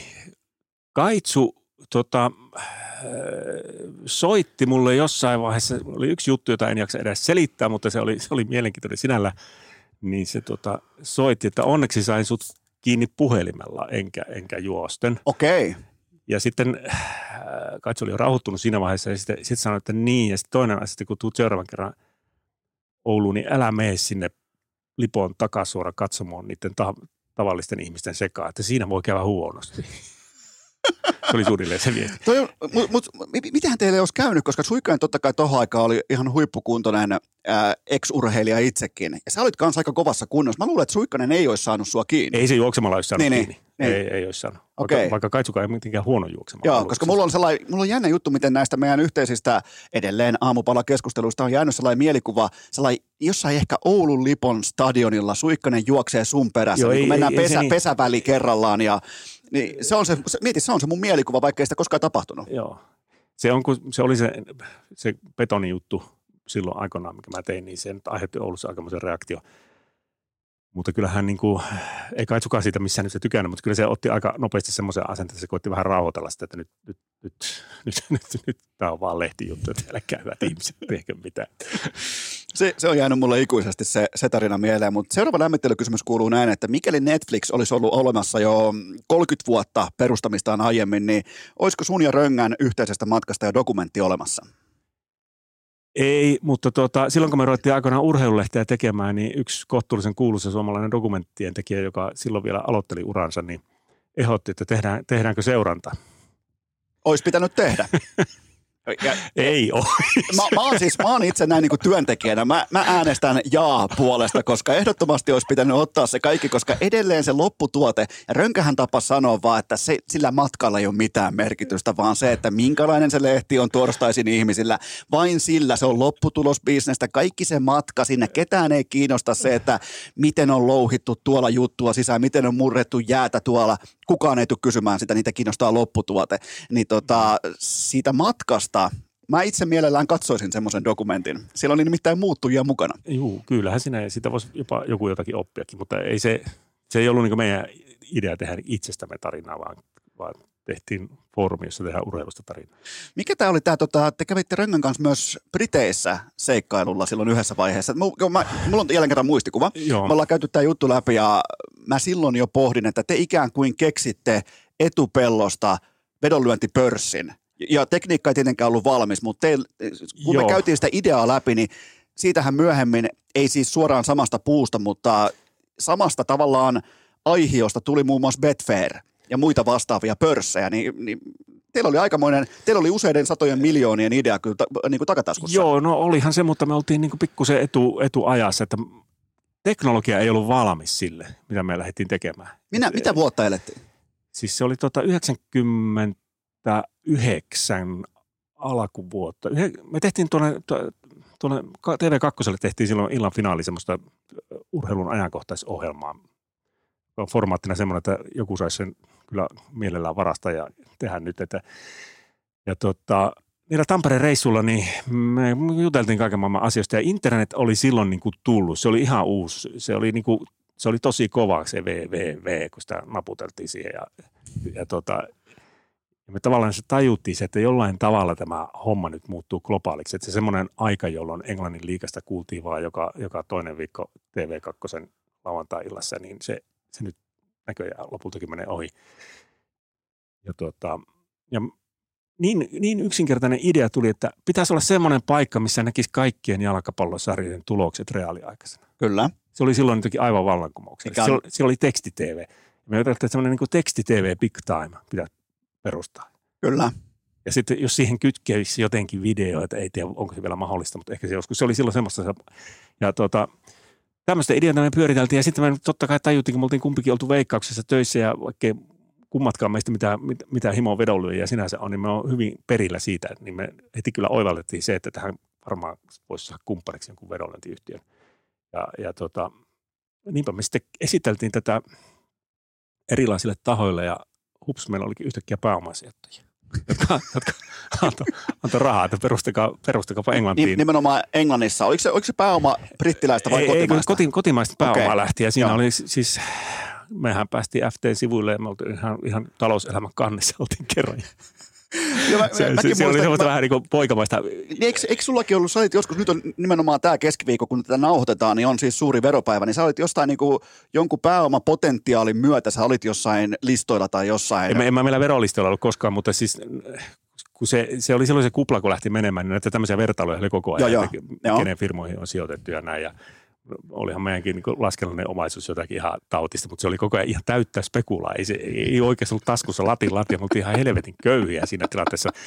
Mutta niin semmoinen, omistettiinpa yhtiötä, johon pääomasijoittajat oli paljon rahaa. Joo. Ja, ja, tota, ja, ja siinä oli, se, oli vähän tuommoinen idea, just mitä kuvasit, mikä, mikä nyt on niin ihan arkipäivää. Kyllä. Että, että, että, että tulisi tuommoinen tuommoinen palvelu, mutta se oli tosiaan vähän semmoinen, että me oltiin yksinkertaisesti siinä ajassa, jolloin ei ollut vielä ei ollut nettit kännykässä. Ei, ei, ei ollut kunnolla kannettavia koneita. Se oli siis se pöytäkoneaika ja Kyllä. se oli yksinkertaisesti niin hullu se meidän idea ja toisaalta teknologia vielä niin kömpelöä, että siinä jossain vaiheessa vaan todettiin, että ei tämä, tämä niin maailma ei ole vielä valmis tätä ideaa varten. Toi on, yksi, toi on yksi mielenkiintoisemmista tarinoista, mikä mulla on jäänyt mieleen tuolta meidän urheilulehen ajalta nimenomaan se, että kun, teillä, kun mä kuulin tämän silloin ekan kerran, niin mulla heti silmät välähti, että okei, että nyt teillä oli se teillä oli se niin kuin kultainen hanhenmuna oli käsissä, mutta vaan kello oli väärässä ajassa, Ju, koska, koska se, miten te kuvailitte Röngän kanssa sitä ideaa ja kokonaispakettia ja sitä, niin sehän kuulosti ihan niin kuin vedonlyöntipörssiltä, joka tarjoaa reaaliaikaisen tulospalvelun, kuten vaikka Flashcore nykyään. Niin tota, ja, ja, Mutta mut kuten sanottu, niin, niin joskus se jalka siinä lankulla, se on vähän etupellossa, se on takapellossa ja se hyppyy täydellinen. Joten tuossa kuitenkin niin kuin idean potentiaali oli käytännössä rajaton. Ja se oli sulla ja Röngällä. Joo, se, se, se, oli, mutta se ei vaan nyt ajoitus napsa. Mutta toisaalta se oli älyttömän kiva vaihe ja mä, niin kuin, se meni tosi hyvin. Mä olen täysin tyytyväinen elämään, en jossittele yhtään sitä asiaa. Että, että, että, hauska kokemus. Se jäi myös mieleen, että kun tulee pääomasijoittajat rahaa sisään, niin silloin pitää myös osoittaa niin kuin kasvua. Ja kasvuahan tulee työntekijöillä. Joo. Niin nämä rekryprosessit, kerro vähän Lontoon kaduilta. No mä, mä en välttämättä enää muista kaikkea, mutta, olihan, olihan se vähän se, meillä tietenkin oli, meillä oli jonkun verran niissä Röngän vanhojen englantiaikojen jäljiltä, niin oli, oli tietenkin kontakteja Englannista, ei me ihan pystymetsästä sinne menty, mutta että tietenkin se ajatus, että ruvettiin rekrytoimaan toimittajia tekemään nettisaittia, joka tekee Englannin sisältöä, brittifutista ja vähän eurooppalaistakin ja reaaliaikaisesti. Tämä ajatus oli kohtuullisen – vaikeasti ymmärrettävä jo Suomessa, Mutta kun meni sen ajan Englanti, jossa siis oikeasti siihen, jossa niin kuin 1800-luku ei ollut vielä loppunut. ja kutsuttiin paikalle paikallisia toimittajia tilaisuuteen, niin niitä oli sellainen joku 30 ukkoa siellä, josta puolet ei ollut koskaan nähnyt edes kannattava tietokone. ja se, ja se, se oli niin jotenkin semmoinen, siinä, siinä, että oli niin siinä, että alkumetreillä vähän semmoinen, että nyt me ollaan tekemässä tosiaankin jotakin semmoista, johon tarvittaisiin ihan uudenlaisen sukupolven Kyllä. ihmisiä. Ja tota, niitä rupesi nyt hiljalleen löytyä. Kyllä meillä lopulta oli semmoinen niin verkosto. Ei ne kaikki meillä niin koko päiväisenä ollut, mutta kuitenkin joka ikisen valioliikaseuran lähellä oli joku jätkä, joka seurasi peliä. Ja se oli siihen aikaan semmoista se reaaliaikaisen tekeminen, että nämä seurat antoi niin penkin sieltä pressiboksista. Kyllä. Ja sitten sillä oli se läppäri, joka oli siihen aikaan uusinta hottia, shittiä jotakin. Ja sitten se paino aina, että nyt, nyt kirjoitti aina muutaman lauseen, että nyt tuli sivureja heittää, nyt tuli kulmapotka, nyt tuli maali, tämän tyyppistä joo, joo. infoa. Ja se oli olevinaan aivan saakeli kova juttu silloin. Mutta mieti tuossa ajassa, Mieti, miten käsittämättä se, niin kuin tavallaan, kun on totuttu siihen, että ne tulee viikon myöhässä ne asiat, lopputulokset, maalintekijät, ne tulee reaaliajassa, ne tulee vaikka viiden minuutin viiveellä. Niin teillähän oli käytännössä, jos Suomesta haetaan esimerkkiä, niin teillä oli käytännössä toi verkkosivumalli, sehän on hyvin pitkälti sitä, mitä jatkoaika.com on Suomessa. Eli kaikilla paikkakunnilla ja jääkiekosta toki Joo. täällä, mutta brittifutiksessa Joo, ja Englannissa, kun miettii senkin potentiaalia ja markkina, potentiaalista markkina-arvoa ja kaikkea tätä, niin, niin sekin idea, niin siellä oli se, ja jälleen kerran tekniikka ei ollut valmis tämmöisen niin kupila ja röngän tällaiselle eh, lietsonnalle. Joo, ei, mutta tota, kyllä mä että siinä se oli silti jo sen verran herätti mielenkiintoa, että se saattoi viedä tätä kehitystä niin kuin eteenpäin jo se, että me ylipäänsä yrittämällä jotakin noin hullua, niin tavallaan piirrettiin semmoinen maisema, mitä tulevaisuus voisi olla. Että se, että tota, no joo, mutta se oli semmoinen semmoinen seikkailu. Siitä ei ole niin kauan aikaa muita U- upeita, upeita tarinoita. Tähän kohtaan ihan pieni tauko ja sitten hypätään kirjallisuuden maailmaan. Peliä! Juokseva Suikkanen mainittu, että välihuikan paikkaan tässä ja sen tarjoaa totta kai Ossi, Suomen ylivoimainen urheilujuoma hyllyjen alfa. Muistakaa, on vihreitä vipeltä ja oranssia totuutta, isoa sinistä, ilman sokeria, zerona, miten sä vaan haluatkaan sen. Se löytyy Ossilta. Tölkkejä löytyy neljää eri makua, niistä paras on Miro Heiskasen tähdittämä vihreä vipeltä ja Ihan siis Norris-tason kamaa. Mulla täällä käytössä joka ikinen päivä. Ja muistakaa myös Oshin vitamiinijuomat. Sopii oikeastaan kaikkiin tilanteisiin. Mä haastan sut, varsinkin se punainen. Sä et löydä sellaista tilannetta, sä et yksinkertaisesti pääse elämässä sellaiseen positioon, johon ei sopis Oshiin punainen vitamiinijuoma. Kaikki lisäinfo osoitteesta oshi.fi ja muistakaa tämä kästi, tämä podcasti, jos sä tykkäät kuunnella urheilukästiä, muistakaa Ossi on todella merkittävä palanen tätä menestystarinaa, joten muistakaa kaupassa, se on Oshi tai Boost. Eteenpäin! Ja sittenhän me hypätään kirjallisuuden maailmaan Jari Kupilan kanssa ja puhutaan uutuuskirjasta, jolla on muuten kova nimi. Tämä on laadukas nimi, kun mitalitoivot ampuivat toisiaan. Äh, tavallaan maalaa sellainen ikään kuin pohjanuotitus sille, että mistä nyt puhutaan? No me puhutaan semmoisesta osasta suomalaisten sisällissotaa, jota jostain kumman syystä ei ole koskaan aikaisemmin oikein tällainen kokonaisvaltaisesti käsitelty. Et, et niin kun, tuo vuosi 18 on semmoinen vuosi, josta on kirjoitettu enemmän kuin mistään muusta vuodesta Suomen, suomalaisessa kirjallisuudessa, mutta sitä tosiasiasta, että näiden kummankin armeijan joukot käytännössä, tai niiden joukkojen ydin muodostuu urheiluseuratoiminnan ympärille, niin – sitäpä ei ole käsitelty ja tästä lähdettiin liikkeelle.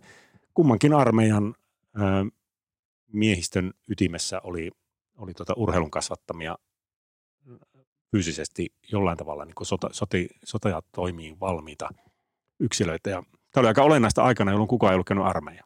Ne, ne. Et Suomi oli Euroopan vähiten militaristisin maa, jossa yhtäkkiä päätettiin ruveta sotimaan keskenään hulluna. Ja, ja tota, näitä niin kuin armeijoita ei olisi oikein voitu rekrytoida, jos ei olisi ollut silloin kohtuullisen vireä urheiluseuratoimintaa. Niin ja todettiinkin, eittämättä, tämä on siis totta, totta kai niin kuin luulemista, tämä ei ole tietämistä, mutta varmaan kuviteltiin, että hei, noi osaa urheilla, noi osaa myös sotia. Joo, ja sitten siinä oli vähän semmoinen, että kun se, se maailma silloin, kun Suomi, Suomi niin kuin yritti itsenäistyä ja Venäjällä tuli vallankumouksia ja se, sen aikainen yhteiskunta niin kuin romahti oikeastaan kokonaan. Ei ollut, ei ollut semmoisia niin rakenteita, jossa jossa niin kuin Helsingistä voisi ottaa nopeasti yhteyden maakuntiin ja paikkakuntiin.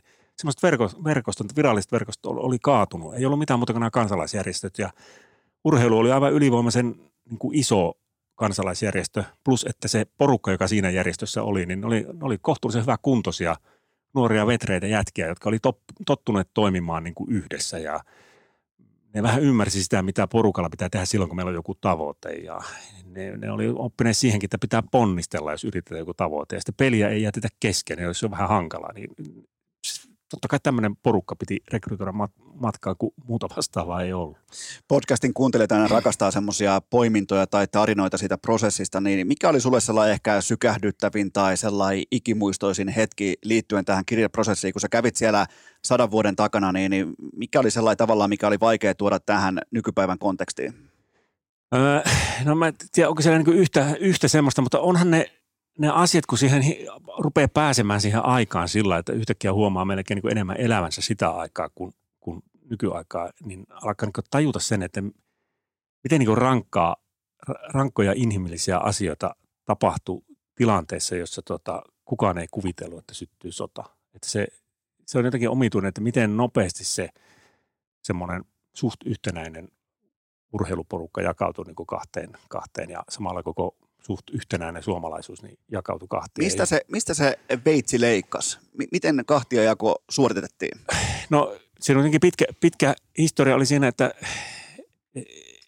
Suomi, Suomi, Suomi ylipäänsäkin alkoi jo joskus 1905 vähän niin kuin jakautua sillä tavalla, että meillä on, niin kuin, meillä on kahdenlaista, se sukupolvi, joka, joka niin kuin, ikään kuin modernisoi Suomen, niin jakautui vähän niin kuin kahdenlaiset. Oli tämä niin kuin porvarillinen puoli, joka johti firmoja ja sitten oli tämä työtä tekevä puoli.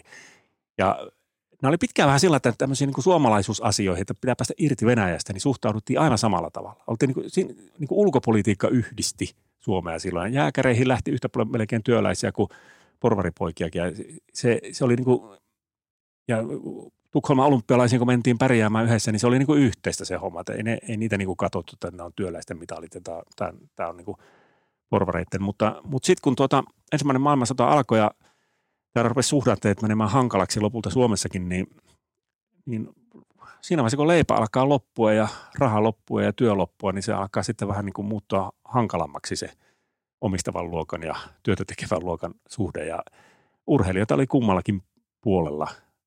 Ja sitten kun tähän liittyy se, että nämä kaartien muodostaminen niin pitkälti tapahtui nimenomaan urheiluympäristöissä, niin myöskin tämä urheilujulkisuus, eli nämä, jotka kirjoitti sen aikaisen Suomen urheilulehteen ja työväen urheilulehteen – niin nämä kynämiehet oli aika, aika, aika ankaria sanoissa, että se, se, että miten me tehtiin urheilulehteä, niin se oli ihan leikkiä verrattuna siihen, miten Tahko Pihkala sitä teki, että se, se, niin kuin, se, se sanan käyttö ja tietynlainen vihan puheen viljely oli, oli minusta niin kuin keskeinen syy, että tämä homma niin kuin sitten lopulta hajosi. Niin tavallaan poliittinen lehdistö ja urheilu, sen aikainen urheilulehdistö mm. kohtas siinä aika organisestikin. Joo, ja ylipäänsä niin kuin se poliittinen Suomi ja urheileva Suomi, niin se, ne, ne meni yhteen.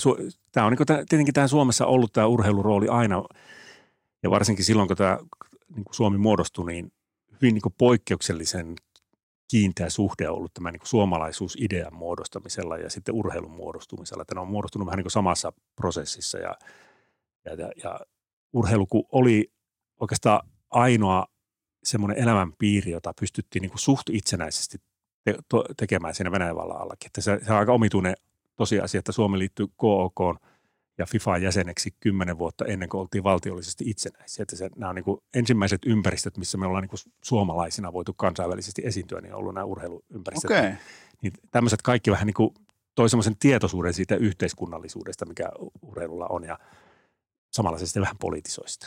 Mä oon, mä oon kenties, ja mä, tietyllä tapaa mä oon just siihen väliin syntynyt. Mä en ole kau- mä oon puoli boomeri. Mä oon silti vähän liian nuori niin tavallaan hahmottamaan vaikka luokkajakoja urheilussa, miten se laahus näkyy sieltä sisällissodasta nykypäivän urheilussa, mun lapsuuden urheilussa, ketkä, ketkä on TUL, miten tämä kaikki menikin, niin, niin miten se näkyy nykypäivässä? Miten se on näkynyt tässä niin kuin vuosikymmenien mitassa nimenomaan tämä, mistä tämä kirja kertoo? No Mä en tiedä, näkyykö se nyt sinällään enää nykypäivässä, onko, ja onko se nyt enää parin 30 vuoteen kauheasti sillain kovin konkreettisesti näkynyt, mutta, mutta se mitä se aiheutti se tietenkin se 18, kun on ammuttu toisiamme ja sitten vielä sen jälkeen, kun se jälkiselvittely tehtiin niin kuin sillä tavalla, että oikeastaan vaan syvennettiin niitä, niitä sodan hankaluuksia, niin se johti siihen, että tämä jakautui kahtia silloin.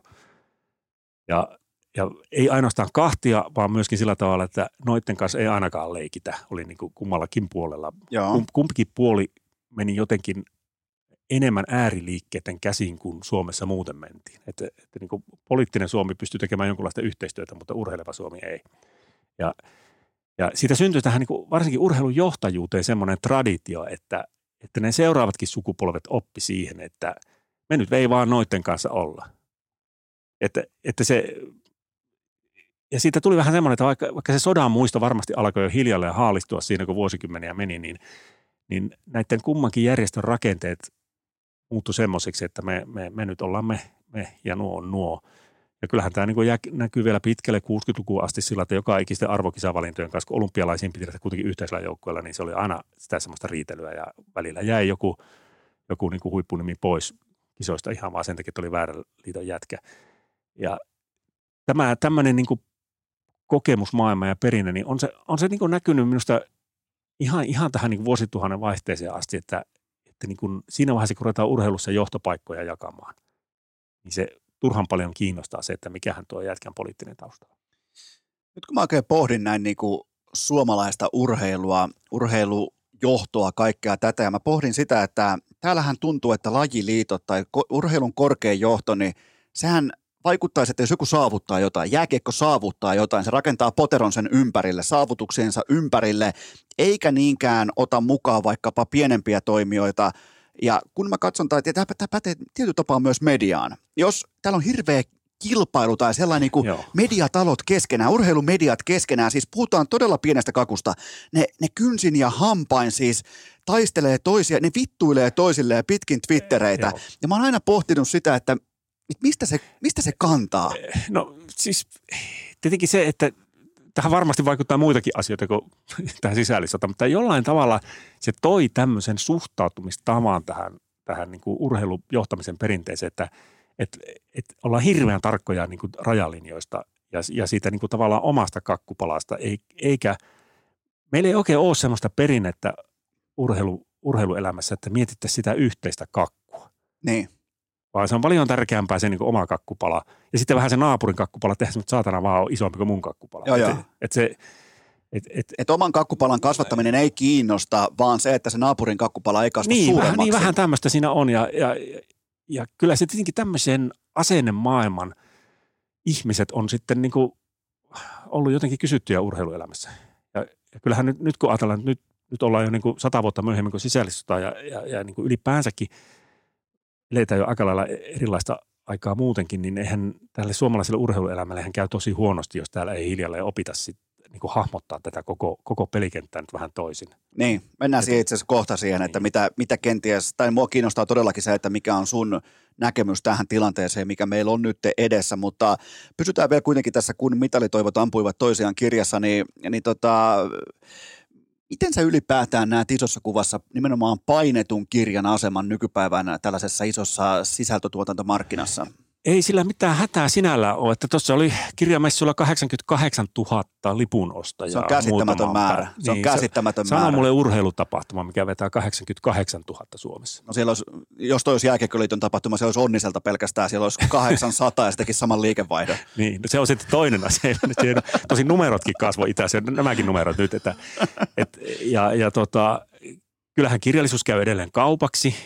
Sillä on edelleenkin merkitystä – jopa Seppäsen ohjelmaan pääsee puhumaan kirjasta. Kyllä. Että, että kyllä, se, kyllä siinä niin on semmoinen rooli. Ja sitten koko tämä digitalisaatio, niin sehän on myöskin leikannut rakenteessa olevia kuluja aika paljon, että ei painaminen ole enää niin kallista kuin se oli joskus ja ei jakelukaan, varsinkin jos jaetaan äänikirjoja, niin on kovin kallista. Mitä mieltä muuten olet äänikirjaa, painettu kirjaa, kahtia jaosta? Siinä on, en, siinä on aika paljon argumentteja puolesta ja vastaan. Mä, mun mielestä se on kirjallisuutta ihan sama kummalla muodolla se menee, että molemmille on omat yleisönsä. Mitä, mitä ajattelet siitä kirjailijana, koska totta kai painettu kirja on sulle arvokkaampi kuin tota, kuuntelija? No en mä tiedä. Mäkin kuul, myöskin kuuntelen kirjoja. Niin, niin. Että, että se, se vähän riippuu, riippuu kirjasta, ja, mutta mä olin äsken, mikä ajatus mulla kesken jäi, niin se, se että, että just äänikirjojenkin vuoksi, niin näitähän menee aika paljon kirjoja nyt ja luvut on komeita. Mutta se, mikä tässä nyt on just vähän ongelma, on se, että just kun tämä pelikenttä on nyt mennyt tällä tavalla uusiksi, niin tässä on nyt jäänyt muutamia asioita miettimättä ja, ja kitisemättä nyt yhtään tässä niin kuin kirjailijoiden tilannetta, niin onhan, onhan tämä nyt vähän mennyt sillä, että tämän alan mahdollisuudet nyt tuottaa hedelmiä, jotka eivät jakaudu ihan, ihan niin kuin, ehkä, ehkä niin kuin kosheristi tällä hetkellä. Okei, mitä, mitä tällä tarkoitetaan niin kuin eksaktisti? No, no sanotaan just, että esimerkiksi tuo äänikirjojen ja, ja sitten näiden suoratoistopalveluiden tuleminen tähän, niin totta kai se on levittänyt kirjallisuutta, se on hyvä asia, mutta on siinä semmoinen ongelma, että se kirjailijaleipä tässä nyt kapenee. Niin, että, ja se oli nimenomaan, mitä mä kysyinkin, että miten sä suhtaudut siihen. Ja tuota, mä nyt suhtaudun sillä, että tämä, tämä on semmoinen asia, joka on täysin ymmärrettävä, koska tässä on hirveän nopeasti tämä rakenne muuttunut, mutta pitäisi aika kiirevilkkaa kaikkien alan toimijoiden niin vähän miettiä, että miten tämä kakku jatkossa no, jaetaan. No, Yhteinen joko, kakku on kasvanut, mutta se nyt jakautuu ihan kummallisesti. No joko sitten mennään täyteen holdouttiin, sillähän business toimii, että joko mennään täyteen holdouttiin ja vetäydytään palvelun tarjoajana niin. lähdetään kilpailuttamaan vähän niin kuin vaikka NHL-pelaaja menee, menee vaikkapa sitauttiin. Se ilmoittaa, että mä en pelaa ilman uutta sopimusta. Ja kaikki kirjailijat toteavat, että me ei tehdä yhtään sanaa enää paperille tai teidän äänikirjapalveluun, jotta meillä ei, tai jos meillä on uutta CBA, eli kollektiivista yhteissopimusta asiasta. Erittäin idealistinen ajatus. Ei niin tule, on, totta kai, ei, joo, ei joo. Tule toteutumaan. Ja sitten siinä on se puoli, että esimerkiksi minä kun rupesin tätä tekemään, niin aivan sama, mikä diili, koska minusta tuntuu, että tämä on tärkeä asia, joka täytyy sanoa. Niin, niin. Ja mun mielestä niin kuin, vaikka mä pystyn kyllä kaupallisesti ajattelemaan, mulla ei mitään ongelmaa kaupallisuuden kanssa sinällään, mutta, mutta kyllä niin kuin kirjan tekemisen lähtökohdan pitää kuitenkin siinä, siinä niin kuin kirjailijan todellisuudessa olla se, että mulla on nyt joku asia, jonka mä haluan sanoa tästä maailmasta. Muuten on ihan turha kaataa mettää ja ruveta painamaan kirjaa. Mitä tota, mit, mitä, miten tämä kirja on otettu vastaan? No oikein hyvin. Siis, siis mä oon oikeastaan vähän hämmentynyt siitä niin kuin julkisuuden määrästä, mitä tämä on saanut. Että se, se, on, se tuntuu tietysti hyvältä ja sitten sit on tullut paljon semmoista niin kuin ihan tavallisten ihmisten palautetta, mikä ja mä tavallaan tiesinkin, että kun ei tästä ole koskaan aikaisemmin kirjoitettu ja kuitenkin urheilu ja sota, niin on, mulle vähän niin se on kuitenkin tiettyä mediaseksiä niissä asioissa, niin, niin.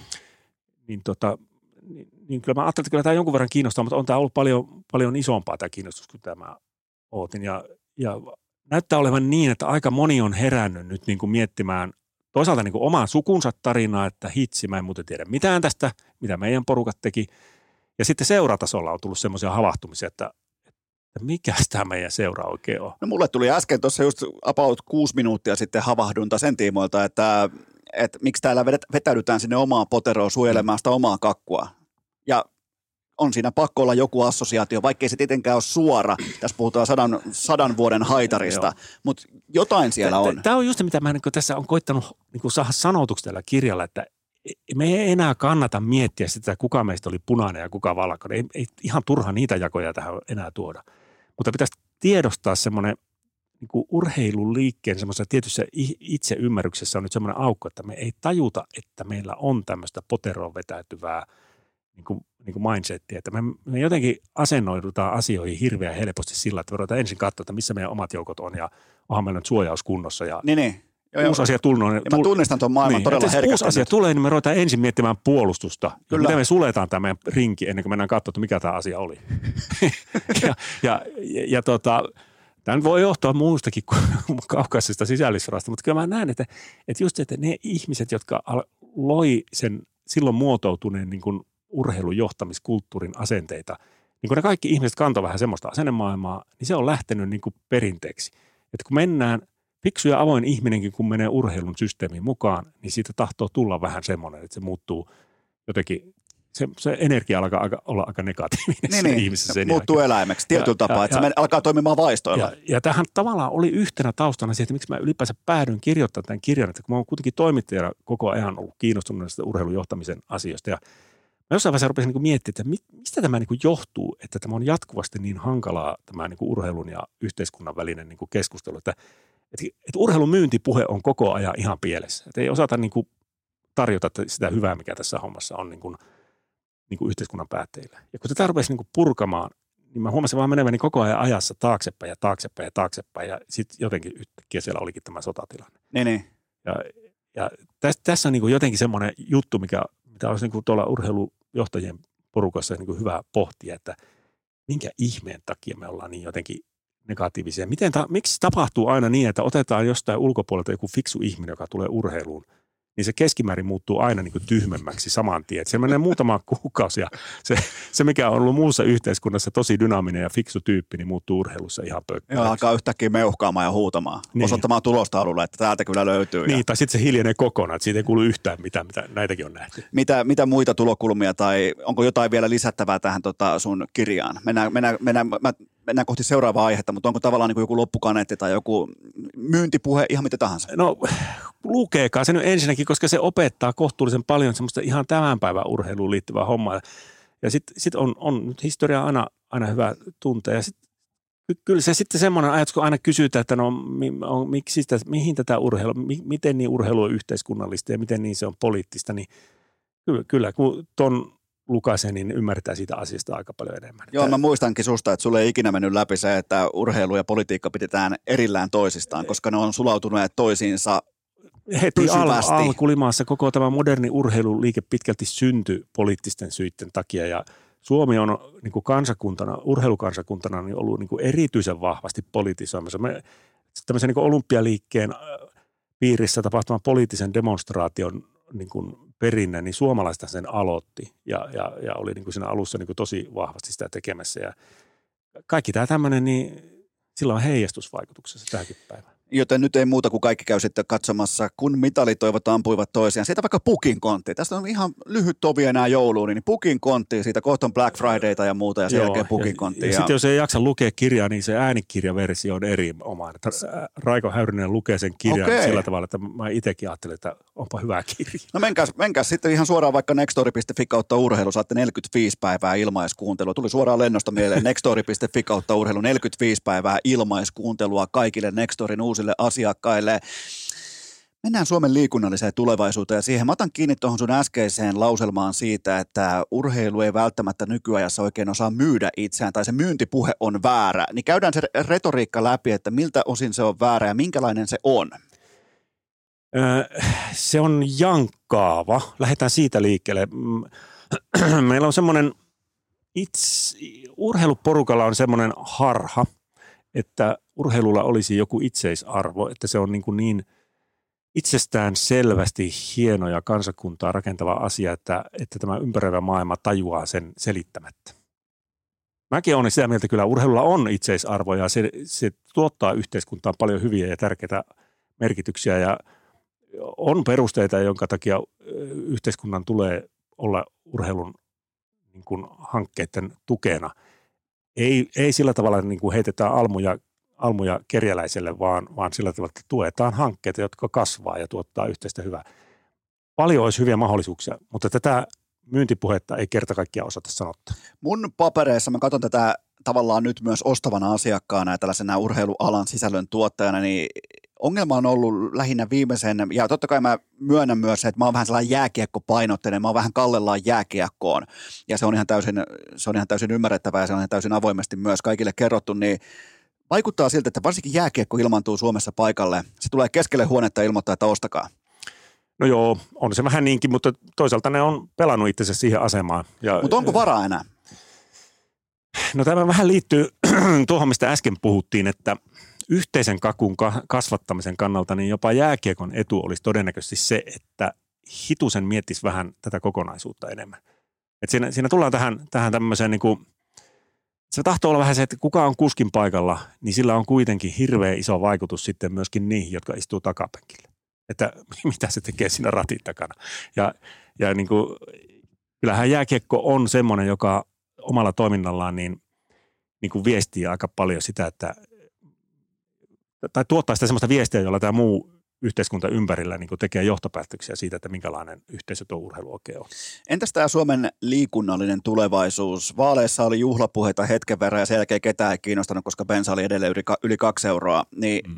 on ihan selvä asia, että meillä on kasvamassa sukupolvi, joka on ihan ok sen faktan kanssa, että ne on jumiutunut kotisohvalle, ne on TikTokissa, ne ei ole enää ulkojäällä. Tämä on nyt jo todettua fakta ja siinä on tavallaan niin kuin turha siihen faktapuolelle pureutua, mutta miten sä itse olet ottanut vastaan tämän ihan selkeänkin muutoksen nimenomaan sen seuraavan sukupolven ikään kuin liikunnan tiimoilta. Niin, se on, se on ihan aiheellinen huoli ja se on hyvä, että siitä paljon puhutaan. Toisaalta siitäkin tullut vähän semmoista niin kuin hokemista, että tota, no nyt on, nyt on tämmöinen tilanne maailmassa. Ei tällä nykysukupolvella nyt niin hirveän huonosti mene, kun, kun aina välillä puhutaan. Mutta tottahan se on, että tämä koko, koko kansakunta pitäisi saada pikkusen enemmän liikkeelle – mutta sitten tullaan niin just siihen, että nyt jos hallitusohjelmassa lukee, että Suomi liikkeelle, mikä on ihan, ihan hieno homma, ei yhdenkään hallituksen ohjelmassa on näin paljon liikkumisesta puhuttu kuin nyt, niin se, minkälaisia johtopäätöksiä nyt sitten käytännössä tästä tehdään, niin siinä nyt pitäisi nyt vähän käyttää taas sitä kokonaisvaltaista harkintaa. Että urheilujärjestöissähän tämä on niin nähty sillä tavalla, että nyt, nyt pitäisi saada lisää rahaa – urheiluun, niin kyllä se siitä lähtee se kansa liikkeelle. Ja liikuntayrittäjät ajattelee, että alvit alas ja kaikki, kaikki alas, niin kyllä se Suomi lähtee liikkeelle, kun saadaan vähän liikuntakeskuksiin porukkaa. Ja kun perusongelmahan tässä on taas se, että eihän tämä liikkumattomuusongelmahan ei koske niitä ihmisiä, jotka ovat urheiluseuroissa ja liikuntakeskuksen jäseniä, jotka siis jo liikkuu. Kyllä.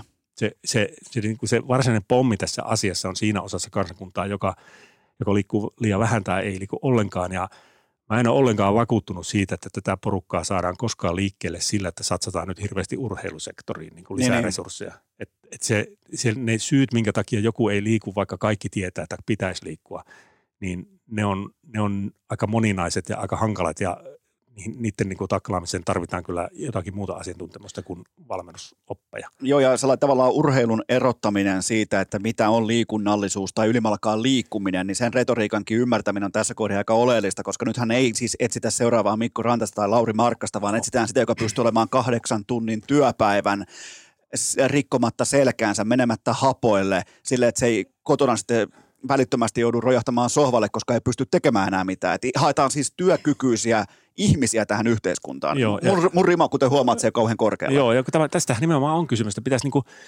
meidän arki, arjen rakenteita pitäisi muuttaa sillä tavalla, että tuota, se arki tuottaisi vähän enemmän liikettä ja askelia.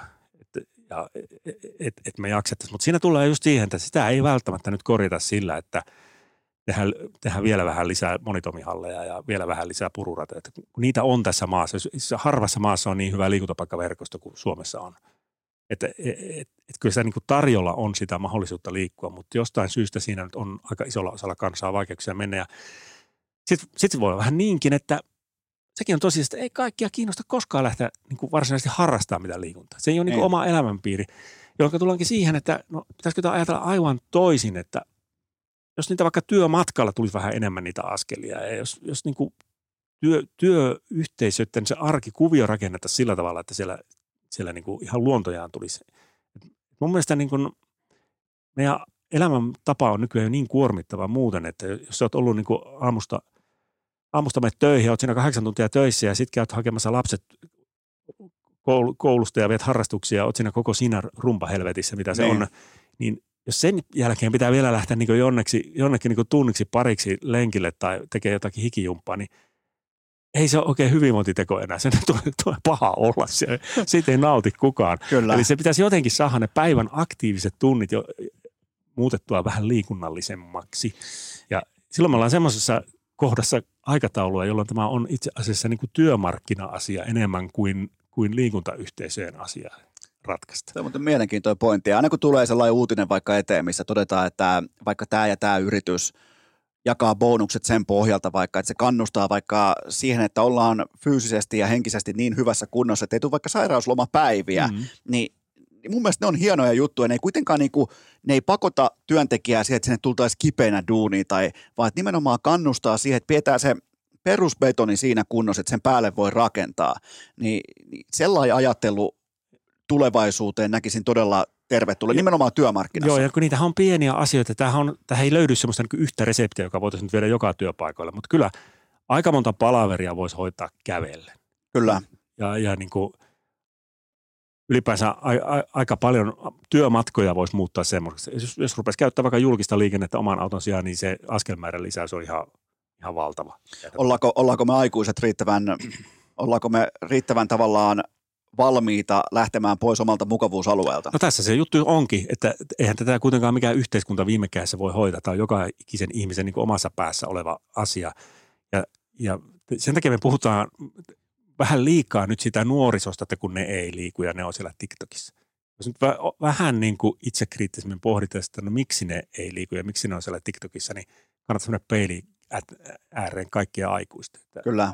Se, minkälaisen mallin aikuiset antaa, niin sehän johtaa siihen, minkälainen nuoriso meillä. Mulla on aina, mä käyn aina saman ajatusjanan läpi, ihan vaan varmuuden vuoksi. Aina kun mä laitan äh, tuota, tuolle pikkunassikalle, mä laitan sille koko melonia pyörimään. Jos on vaikka vähän heikko hetki tai itse pitää saada jotakin tehdyksi, niin mä aina alleviivaan itselleni, että mä nyt laitan tämän, tämän ohjelman, mitä se rakastaa. Nimenomaan tämä, missä on näitä kivoja värejä, tässä on kivoja lauluja. En mä sitä sille laita, vaan mä laitan sen itseäni varten. Ja nimenomaan sen ymmärtäminen, että ta- tietyllä tapaa niin kuin ostaa passiivisuuden hetken sen lapsen verukkeella, jotta itse pystyy tekemään jotain, niin muistaa se, että mikä on se esimerkki, mikä on se marssijärjestys, mistä esimerkkiä, mistä tavallaan tällainen niin kuin signaali tulee. Ja tavallaan niin kuin, tämä ei sinällään liity tähän asiaan, mutta niin kuin isommassa kuvassa se, että miten haetaan oikoreittejä tietyissä asioissa ihan inhimillisestikin arjessa. Joo, kun tämä on semmoinen asia, mikä pitäisi tiedostaa, että me ollaan kaikki pohjimmiltamme laiskoja, paskiaisia. Me, niin kuin,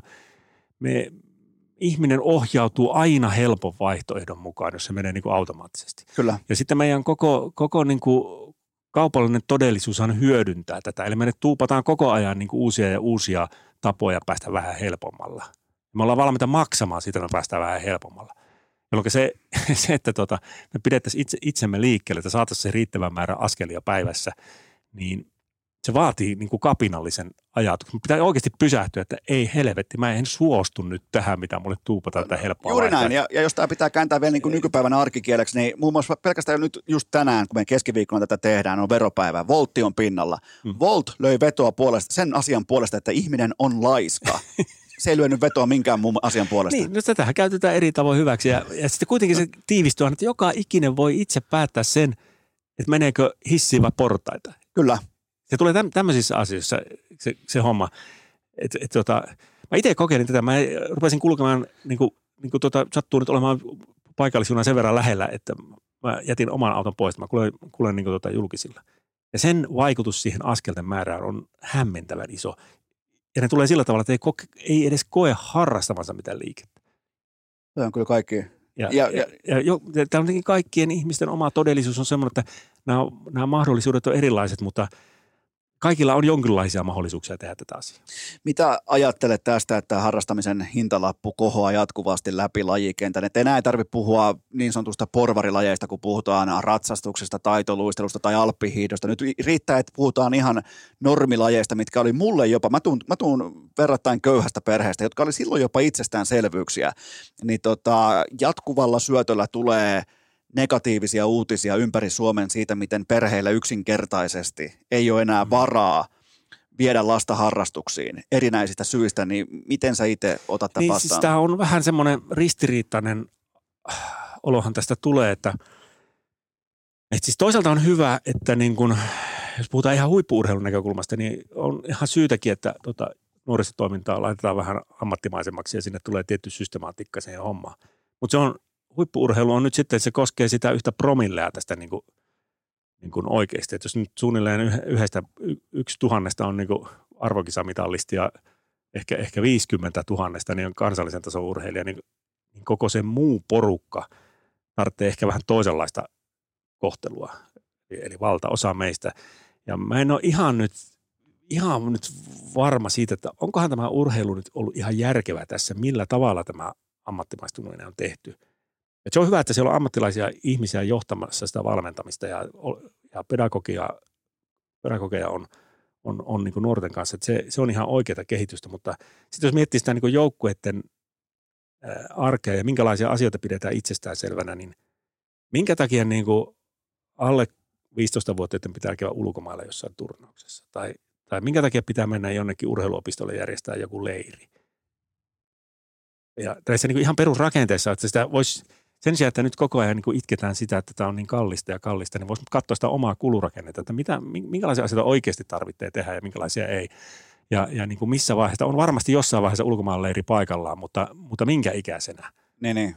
Ja, ja miten tosissaan urheileville. Se, se, se, vähän niin kuin tästä on tullut semmoinen itsestäänselvä juttu ja kyllähän se ohjaa sitten siihen joukkueeseen tietenkin vähän semmoista tunnelmaa, että okei, kuukausimaksu on tuommoinen, niin kyllähän se tiputtaa sitä perheitä pois. Ainakin jääkiekko on saanut läpi semmoisen narratiivin tai semmoisen puhetavan, että nämä kaikki on yhtäkkiä nhl että tähän kun satsataan kaikki nyt, kaikilta kaikki tähän, niin nämä kaikki pelaajat on yhtäkkiä nhl ja, ja sehän alkoi se puhetapa jo tuossa silloin, kun mäkin olin vielä mm. Junnu jääkiekossa mukana. Mä muistan sen, mä olin itse paikan päällä niissä Vierumäen auditorioissa ja niissä kokouksissa ja niissä Äh, luennoilla, missä kerrottiin, että kuinka kaiken investoiminen tähän tuottaa no. hyviä asioita. Siellä oli muun muassa Saku Koivun kuvaa siellä seinällä ja näin, niin mehän oltiin pikkupojat, todettiin, että se muuten on näin 98 pohjalla leirillä, että näinhän se tulee tapahtumaan. Nyt ollaan jumalauta keskellä peltoa, eikä muuten olla nhl Joo, mä, mä, mä, oon vähän oottanut, että milloin alkaa tulla vyörynä lastensuojeluilmoituksia tähän, tästä aiheesta, koska...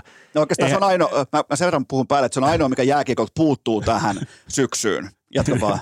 niin, että et, koska tilanne on, niin että jos, nyt joku alkaa kasvattaa pojastaan niin maailman parasta hitsaria, panisi se a- ammattikouluun niin sillä, että seitsemän, seitsemänvuotiaasta asti niin kuin tuntikausia joka päivä reenaat sitä hitsaamista, että se tulee hitsauksen ammattilainen, niin Joo. kyllä sitä vähän outona pidettäisiin.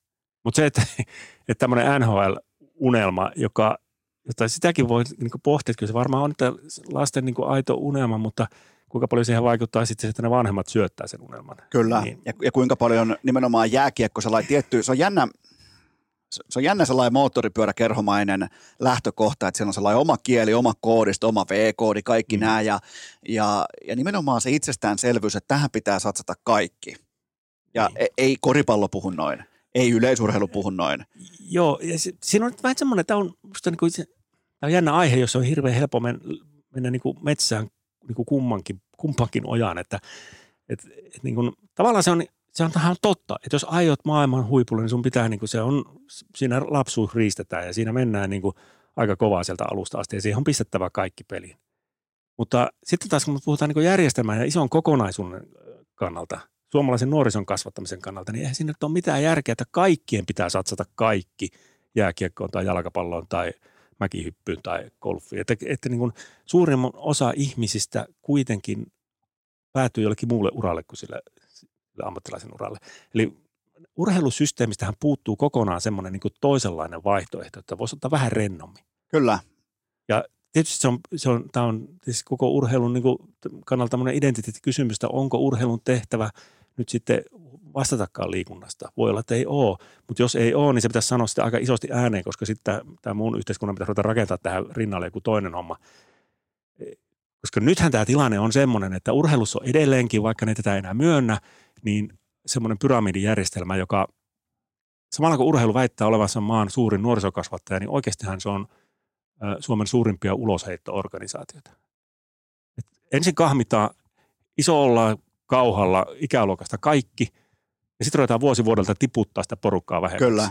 Ja tämä tiputtaminen muuttuu kaikkein rajummaksi just siinä niin kuin murrosiän herkimmissä voisi olla niin kuin nuoren ihmisen niin kuin henkinen sietokyky on kaikkein herkimmillään. Selkätuki häviää silloin, kun se eka kertaa elämässä niin, sitä tarvitsee. Niin, ju, juuri siinä vaiheessa niin kuin tiputetaan pois sitä hommasta ja sitten ei oikein mitään jäljellä.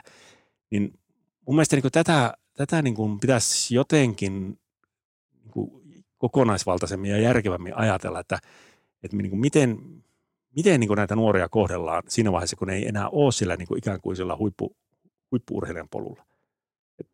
voihan se olla, että no ei ole urheilussa paikkaa ulos siitä sitten, mutta silloin pitää olla jonkun systeemi, joka ottaa kopin siitä. Koska mä luulen, että voisi olla ihan, noin niin kuin, ihan liiketaloudellisestikin niin paljon parempi ja kannattavampi idea semmoinen urheiluseura, joka keskittyy siihen, että antaa niin järkevää liikunnallista tekemistä 2-3 kertaa viikossa – silloin joku hintalappu ei kovin iso, mutta kuitenkin semmoiseen, semmoiseen ryhmään tulisi todennäköisesti paljon enemmän porukkaa kuin siihen, siihen tota, kilpaurheilulliseen hommaan. Kyllä. Että et, matala, et, matala kynnys et, ja, ja kaikki ei olekaan niin, yhtäkkiä et, Tässä tulee tähän mun mieliaiheeseen, että silloin kymmen vuotta sitten, kun kaikki organisoitiin olympiakomitean alle keskittämisvimmassa, tapettiin Nuori Suomi ja kuntoyhtiö. Mun mielestä Nuori Suomi pitäisi välittömästi perustaa uudestaan, koska siitähän saisi kannattavan liiketoiminta yksikön. Se keskittyisi nimenomaan siihen, että pidetään sitä nuorisoa liikkeelle. Kyllä, ja nimenomaan nuorisoimi toimisi siinä kontekstissa, jossa ei ole kyse kilpaurheilusta, niin, huippurheilusta. Joo. Ja tämä on tietysti tämmöinen asia, että on urheilujärjestöille tosi vaikea edes keskustella tästä asiasta, että ne niin kuin aidosti tekisi sel- selkeän niin kuin kannanoton siihen, että onko ne liikuntajärjestöjä vai urheilujärjestöjä. Tätä, tätä keskustelua ei ole Suomessa koskaan käyty. Mä, mä luulen, että sitä ei keskustella siitä syystä, koska se vaikuttaa suoraan niiden siihen loputtomaan, joka kohta kyllä katkeaa tämä legendaarinen veikkauksen rahapuu. Mä luulen, Juu, että ei, ei se tehdä riippuu. selkeitä ulostuloja sen takia, koska se voi vaikuttaa tähän kyseiseen rahapuun kukkimiseen. Joo, tämä on, tämä on niin terveintä, mitä tässä on tapahtunut niin kuin vuosi, vuosikymmeniin tässä suomalaisessa urheilussa, se, että tämä loppuu nyt tämä automaattinen raha, rahajako. Että se, se on tietenkin, tässä nyt kirpasee, sattuu, ja tässä hetkessä voi tuntua pahalta niin kuin se, että enää enää tuloautomaatti toimi. Mutta tämä sama tuloautomaatti on kieltämättä, niin se on niin kuin jumittanut semmoisen kehitystoiminnan. Ei ole, ei ole oikein, ei oikein voitu, voitu oikeasti organisoitua uudella tavalla ja ajatella uudella tavalla, koska se on heti vaarantanut tämä rahoitusaparaatti. Totta kai enemmän ollaan, enemmän ollaan jälleen kerran niissä poteroissa niin. ja pelataan varman päälle, ei oteta riskejä, koska ettei ainakaan nyt lähde se veikkauksen rahapuu siitä pihasta pois. Juu. Ja mä ymmärrän, tavallaan mä ymmärrän sen inhimillisen puolen siinä, kun puhutaan järjestötasosta, koska silloinhan sulla todennäköisesti se on sullekin ehkä, voi olla tietyllä tapaa harrastus, se voi olla sivutoimi, niin sä ainakin haluat pitää huolen siitä, että tämä nyt ei ainakaan kaadu. On, ja sitten siinä tietenkin se, että no mitä sitten, jos tämä poistuu, se on ollut niin kuin vaikeaa. Mutta mä näkisin, että tämä on nyt semmoinen tilanne, että voi tuntua toisaalta uhkaavalta ja pelottavalta, mutta onhan tämä aivan mahtava mahdollisuus nyt niin kuin järjestää tämä homma uusiksi, kun on, on oikeasti pakko. Puhutaan tosta ihan kohta lisää, mutta otetaan vähän jääkiekkoa. Mä tykkään, mä oon varastanut tämän termiparin käyttöön sulta varmaan joskus 11-12 vuotta sitten. Sä käytit tällaista termiparia kuin aatelisen vastuu, kun sä kirjoitit jääkiekosta. Mä käytän sitä nykyään, en, en maksa mitään rojalteja, mutta mä oon ottanut sen tota, käyttöön nimenomaan jääkiekkoon liittyen. Eli jääkiekko on Suomessa niin iso instituutio, että silloin myös automaattisesti aatelisen vastuu. Sen jokainen tavallaan valinta asettaa kultaisen standardin sen tiimoilta, että miten muut pienemmät toimijat sitten kenties hiihtää tai ei hiihdä perässä, mutta nyt sitten tänä syksynä varsinkin on siis jatkuvasti saa lukea raskaasta rikollisuudesta, asiattomasta käytöksestä, rasismista, kollektiivisesta pahoinvoinnista, niin Kuppe Kupila, kerrohan mulle, että miten jääkiekko voi. No, mä luulen, että todennäköisesti se voi suunnilleen samalla tavalla kuin tämä Suomi muutenkin voi. Joo, Että noin iso laji, noin paljon porukkaa, niin sinnehän mahtuu kaiken näköistä toimijaa. Ja tota, kun, kun, kun on noin iso, niin väistämättä siellä on erilaisia epäkohtiakin mukana siinä hommassa. Mutta se, mikä tässä on niin kuin omituista, että miksi tätä asiaa ei niin kuin näin sanota. Et miksi, miksi, miksi ongelmia yritetään ensin peitellä, sitten vähätellä, ja sitten kun joudutaan myöntämään, niin sittenkin jotenkin ja sen, jälkeen, ja sen jälkeen syyllistetään se, joka nosti asian pöydälle. Niin, näin se vähän menee ja hirveä mökötys ja Joo, murjo, joo. murjotus lopulta siitä, että no miksi meitä tällä, että kai muissakin lajeissa varmaan on. No varmaan on, mutta se on nyt on suuri laji, sitä katsotaan eniten ja sitä on tämä just tämä aat- aatelusvelvoittaa juttu, että, että pitäisi niin kuin jollain tavalla, kun on kuitenkin tuossa asemassa, niin aina muistaa se, että jääkiekolla on yksittäisenä lajina aivan keskeinen vastuu siitä viestistä, mikä urheilusta lähtee muuhun, muuhun yhteiskuntaan. Et, et mikään viestintäpäällikkö tai mikään viestintäkonsultti tai mikään seppä se radio-ohjelma, mikään ei pysty niin kuin, niin kuin, semmoisella niin kuin viestinnällä äh, niin kuin parantaa sitä urheilun myyntipuhetta. Eli siis sitä, onko tämä uskottava sakki muun yhteiskunnan silmissä. Kaikki ratkeaa siihen, että miten tämä porukka niin toimii arkipäivässä. Kyllä. Ja erityisesti se ratkeaa silloin, että miten toimitaan silloin, kun sattuu joku mokka. Ja en tiedä, Ja, ja mokatkin vielä menee, mutta kun sattuu siis tietoista väärin toimintaa Niin. ja sen peittelyä, sen vähättelyä, sen kenties siis, vaikka esiinnostajan syyllistämistä, kaikki tämä, että me täällä toimitaan näin, te siellä olette hiljaa, niin, niin mulla on kuule kuppe sellainen tunne, että se kulttuuri on tulossa tiensä päälle. Siis se on tullut jo ja siis tämä on niin kuin hullua, koska oikeastihan tämmöinen, kun sattuu joku ikävä asia, niin se olisi, se olisi mahdollisuus myöskin hyvä. Että jos sen kohtaisi avoimesti, nostaisi niin kädet pystyyn ja kertoisi itse vielä vähän enemmän kuin mitä, mitä julkisuus on saanut. E- Kyllä, Esiin. oikein niin kuin hyökkää Et- et- siihen asiaan, että, että täältä tulee nyt sitten ihan kaikki. Niin, niin, siis semmoista toimintaahan ymmärretään Suomessa. Kyllä. Sillä, sillä keräisi pinnat, että ei, eihän tässä kenenkään tarvitse olla virheetön ja täydellinen. Että tekevälle sattuu ja sitten ka- jokaiseen porukkaan sattuu kaikenlaista tyyppiä mukaan. Että se, se on, se on niin kuin ihmisten elämää.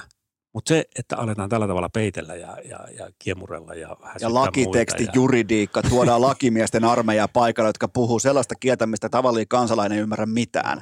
Niin kyllä se kertoo siitä, että et, tavallaan jääkiekko juoksee Suomessa tällä hetkellä itseään karkuun niiltä osin, kun puhutaan vaikkapa jääkiekon korkeimmasta johdosta. Nyt on taas sitten pankki auki. Nyt on 23 miljoonaa euroa uutta rahaa, mm. pelkästään liiketaloudellista voittoa kahdesta koti MM-kisoista. Niin sehän on ihan selvää, että tällä haavaa kotimaisessa jääkiekossa se on helpointa rahaa, mitä sä voit käydä hakemassa pois. Ja, ja niitä po- posteja, niitä pestejä, niitä positioita tullaan kyllä suojelemaan ihan loppuun saakka. Joten mä en kuitenkaan, vaikka muutos lyö tällä hetkellä jääkiekkoliittoa, niin mä vähän luulen, että siellä kuitenkin jotenkin jollain ihmeen kaupalla vielä kerran tulee tällainen kummolalais tyyppinen ikään kuin paksun selkänahan blokkioperaatio. Mitä, mitä ajatuksia tämä herättää? No vaikea, vaikea tuota on niin kiistä. Kyllähän tämä vähän semmoista on ollut tämä, tämän lajin kulttuuri. Ja se on tietenkin näiden isojen lajien aina se ongelma, että kun ollaan vähän niin omavaraisia. Jääkiekko on siinä mielessä erikoinen yhteisö suomalaisessa urheilusta. Ei periaatteessa tarvitse mitään muuta. Ne elää omillaan ihan hyvin. Kyllä. Mutta siinä se sitten onkin, että se, siinä alkaa tulla tämmöistä vähän mafiamaista tilannetta, että kun kerran voidaan elää niin kuin, niin kuin huvittaa, niin sitten eletään niin kuin huvittaa. Kyllä. Mutta siitä ei pitemmän päälle hyvää seuraa. Ja mä en tiedän, että niin jääkiekossa on ihmisiä sitten tuolla niin toiminnan tasolla, jotka, jotka on niin ihan kauhussaan tässä tilanteessa. Se koko, koko laji ei ole samanlainen kuin tuo johtajuutensa, mutta, mutta minkäpä sille mahtaa, kun johtajuus luo kuitenkin sen mielikuvan. Ja, ja se luo viestinnän. Niin. Se, se on se, joka, jonka Vasara puhuu koviten. Niin, ja, t- ja tietysti tässä tullaan siihen, että tämähän on ollut suomalaisen urheilu niin kuin koko tämän urheilun tarinan niin kuin se huonoiten osattu osa-alue on urheilun johtaminen. Täällä osataan valmentaa ja urheilla ja täällä osataan niin kuin pyörittää talkoosysteemejä ja ihan helvetisti saahan kaikenlaista toimintaa. Olosuhteet on niin kuin näin pohjoisen kylmään maahan niin saatu aika hyvät rakennettua. Täällä on niin kuin paljon hyviä juttuja, mutta tämä kokonaisuuden johtaminen on aivan onnetonta. Se on ollut sitä aina ja, ja siihen johtajuuteen liittyy tietysti sitten se, just se viestintä – joka minusta ei ole sitä, että hommataan jostakin kuin viestintäpäällikkö tekemään jotakin pakettia kauniimmaksi, se oikeasti on. Vaan viestintä on sitä, miten toimitaan, miten, miten, mitä me näytetään omalla toiminnalla. Joo, eihän siis mä, mä aina tapaan alleviivata sitä mun kuuntelijoille, varsinkin ne, jotka ei välttämättä vielä niin kuin ihan vaikka bisnesviestinnästä, tai se ei ole niin kuin niiden arkea. Mä aina sanon niille, että vain silloin viestitään. Organisaatiot viestii vain silloin, kun ne haluaa oman positionsa näyttämään paremmalta kuin Joo. se on. Puhutaan vaikka SM-liigasta, puhutaan jääkiekkoliitosta. Totta kai ne viestii vain sitä asiaa ulos, minkä ne haluaa, mutta se arki siellä, se se tavallaan, se megafoni, se puhuu paljon kovempaa. Ja, ja mä sanoisin, että se megafoni ja siihen tietty kyllästyminen lajikentällä tällä hetkellä alkaa olla ihan oikea asia, myös tuomareita myöten tässä maassa. Joo, ja tämä on sillä tavalla niin olennainen asia koko urheilun kannalta, että, että kyllähän nyt kun nyt on tilanne mikä on, kaikesta säästetään ja toi muu yhteiskunta miettii nyt tosi tarkkaan sitä, että mihinkälaisiin asioihin kannattaa panna rahaa kiinni – minkälaiset toimijat on semmoisia uskottavia kumppaneita, joiden kanssa kannattaa yrittää jotakin tehdä aikaa, että me päästäisiin tästä suosta eteenpäin hiljalleen, niin urheilusta tuleva viestintä on tällä hetkellä semmoista, että äh, vähän epämääräistä porukkaa, todella epämääräisiä hankkeita, jotakin kummallista puhetta josta, että liikunta lisääntyy, kun annetaan urheilurahaa tai vähennetään jotakin alvia jostain, kausi, jostain, jostain maksuista. Ei, ei tämmöisellä puheella niin saa niin kuin tuota muuta yhteiskuntaa puolella. Että, mä, että urheiluhan on semmoinen, vähän semmoinen pikkusen hemmoteltu pojan nulikka, joka, joka niin kuin vaatii koko ajan lisää, lisää karkkia ja parempi mopo. Ja, ja tavallaan on niin totuttu siihen, että, että jonkun pitää tulla maksamaan nyt, kun meillä on tämmöinen rahaongelma. Niin, niin. Sen sijaan, että niin kuin mietitään siitä, että se, nyt, nyt ihan oikeasti meidän pitää jotenkin muuttaa toimintaamme. Ja tällä hetkellä se nulikkaa vähän joutuu muuttaa kotoa pois ja se on vähän pikku opiskelijakämppää siinä ja joutuu ehkä menee kesätöihin.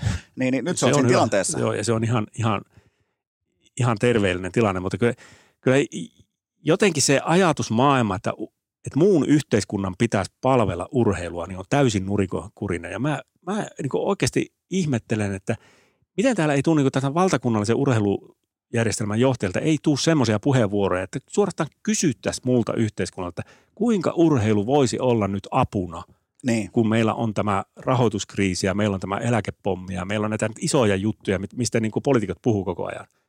Miten urheilu voisi olla siinä apuna?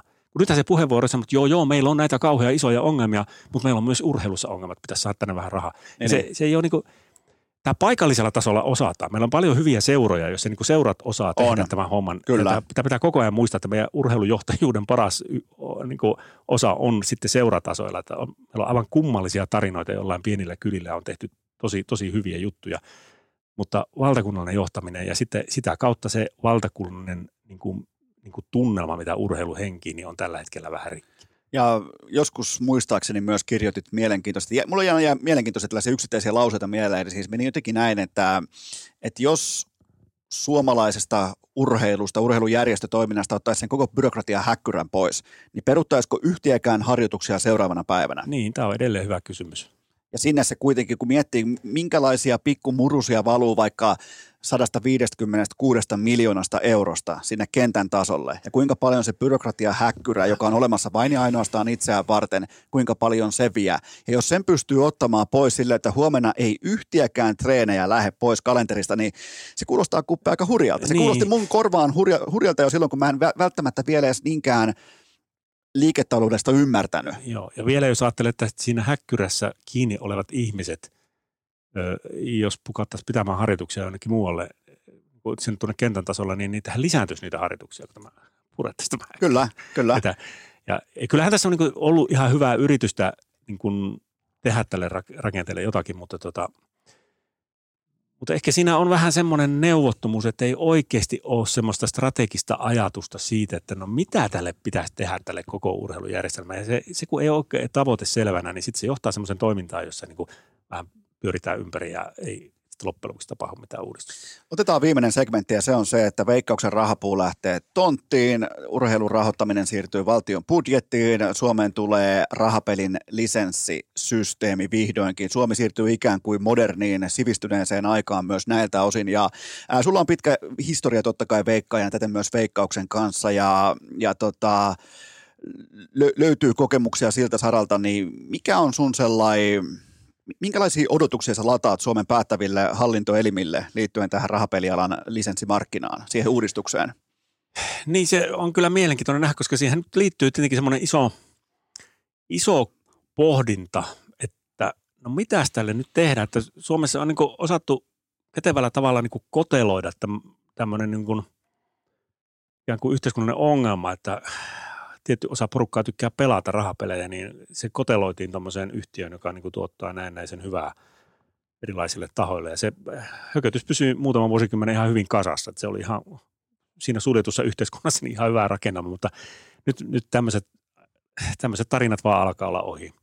Ja nyt kun tämä avataan, niin tähän pitää nyt avata jollakin tavalla hallitusti. Ja sitähän tuolla nyt koittaa niin kuin koitetaan niin kovasti miettiä. Mä odottaisin, että varmaan tulee joku semmoinen järjestelmä, että avataan, ovea ei panna ihan apposen auki, tulee tietyt, tietyt, tietyt aika tiukatkin varmaan ehdot, jotka täyttäviä yrityksiä sitten ei tule olemaan kovin paljon, mutta kuitenkin niitä tulee olemaan sen verran paljon, että ei tarvitse enää puhua monopolista eikä, eikä, eikä jaetusta markkinasta, vaan sitä tulee. Ähm, mä luulen, että se tulee muuttamaan urheilun rahoituskuvioita sillä tavalla, että – se entisestään polarisoi juttuja. Se ei, se ei tule niin kuin varsinaisesti ratkaisemaan mitään tämmöisiä isompia rakenteellisia juttuja mihinkään suuntaan, mutta, mutta tiettyihin kohtiin urheilun kasautuu nyt vähän uutta pääomaa ja sitten saattaa olla, että jossain kohin tulee kylmä. Se pitää paikkansa ja mä omakohtaisesti odotan Suomeen suurin piirtein kuuden tai seitsemän lisenssin tota, mallia, ja Suomellahan nyt on ollut siinä mielessä optimaalinen positio, että sillä on oikeasti ollut aika puolellaan, koska se on, se on voinut katsoa Ruotsiin, se on voinut katsoa muita muiden maiden varoittavia esimerkkejä siitä, että mitä on tehty väärin, ja poimia sieltä ne parhaat osa-alueet mukaan, mutta sen mä toteen tähän nyt ihan on the record, että jos Suomi kuvittelee, että se voi yliverottaa, se voi rankasuverottaa ja se voi ehdoilla lähteä myllyttämään tässä positiossa, se on väärä luulo, ei noitu tänne. Ei, ja hmm. se on se kaikista suurin kauhuskenaario on se, että ehdot muuttuu siihen kategoriaan, että ketään ei kiinnosta. Ne tekee bisnespäätöksiä, ne jättimäiset pörssiyhtiöt. Ne toteaa, että noi ehdot ei tuota meille liiketaloudellista voittoa tässä maassa, me ei mennä, pitäkää tunkkiin ja me pysytään harmaalla alueella ja te ette voi sille mitään. Mä vähän luulen, että jotakin noin tässä tulee käymään, että se, se niin kuin, äh, Suomen markkina ei välttämättä sitten loppujen lopuksi olekaan ihan niin houkutteleva kuin mitä, Markkina on houkutteleva, mutta ei välttämättä ne potentiaalisesti Niin. jo lähtökohtaisestikin karmeilta kuulostavat ehdot. Ja ennen kaikkea se, että miten ulkomaalaista pelialan yhtiötä verotetaan Suomessa. Se on se avainkysymys. Juu, mutta mä, mä luulen, että siinä tulee käymään niin, että, että, että se ainakin, ainakin, ainakin jonkinlainen välivaihe tulee semmoinen. Ja sitten sit siinä on tietysti hyviä kysymyksiä, että kun mielikuvien tasollahan kysymys on nyt siitä, että tätä, tätä painajaistahan meille on maalattu pitkä aikaa, että kun jos millään tavalla avataan, niin sitten tulee tuolta maailmalta joku hirveä hyönalauma, joka repii meidän, meidän niin kuin riekaleiksi koko meidän rahoituksen. Mutta siis oikeasti edelleenkin eihän Veikkaus Oytä tarvitse lakkauttaa. Päinvastoin se on, se on maailman vakavaraisimpia vedonlyöntiyhtiöitä. Se on aika hyvässä kilpailuiskussa. Se on sitten vähän, että mihin, sitä halutaan käyttää jatkossa, niin se on toinen juttu.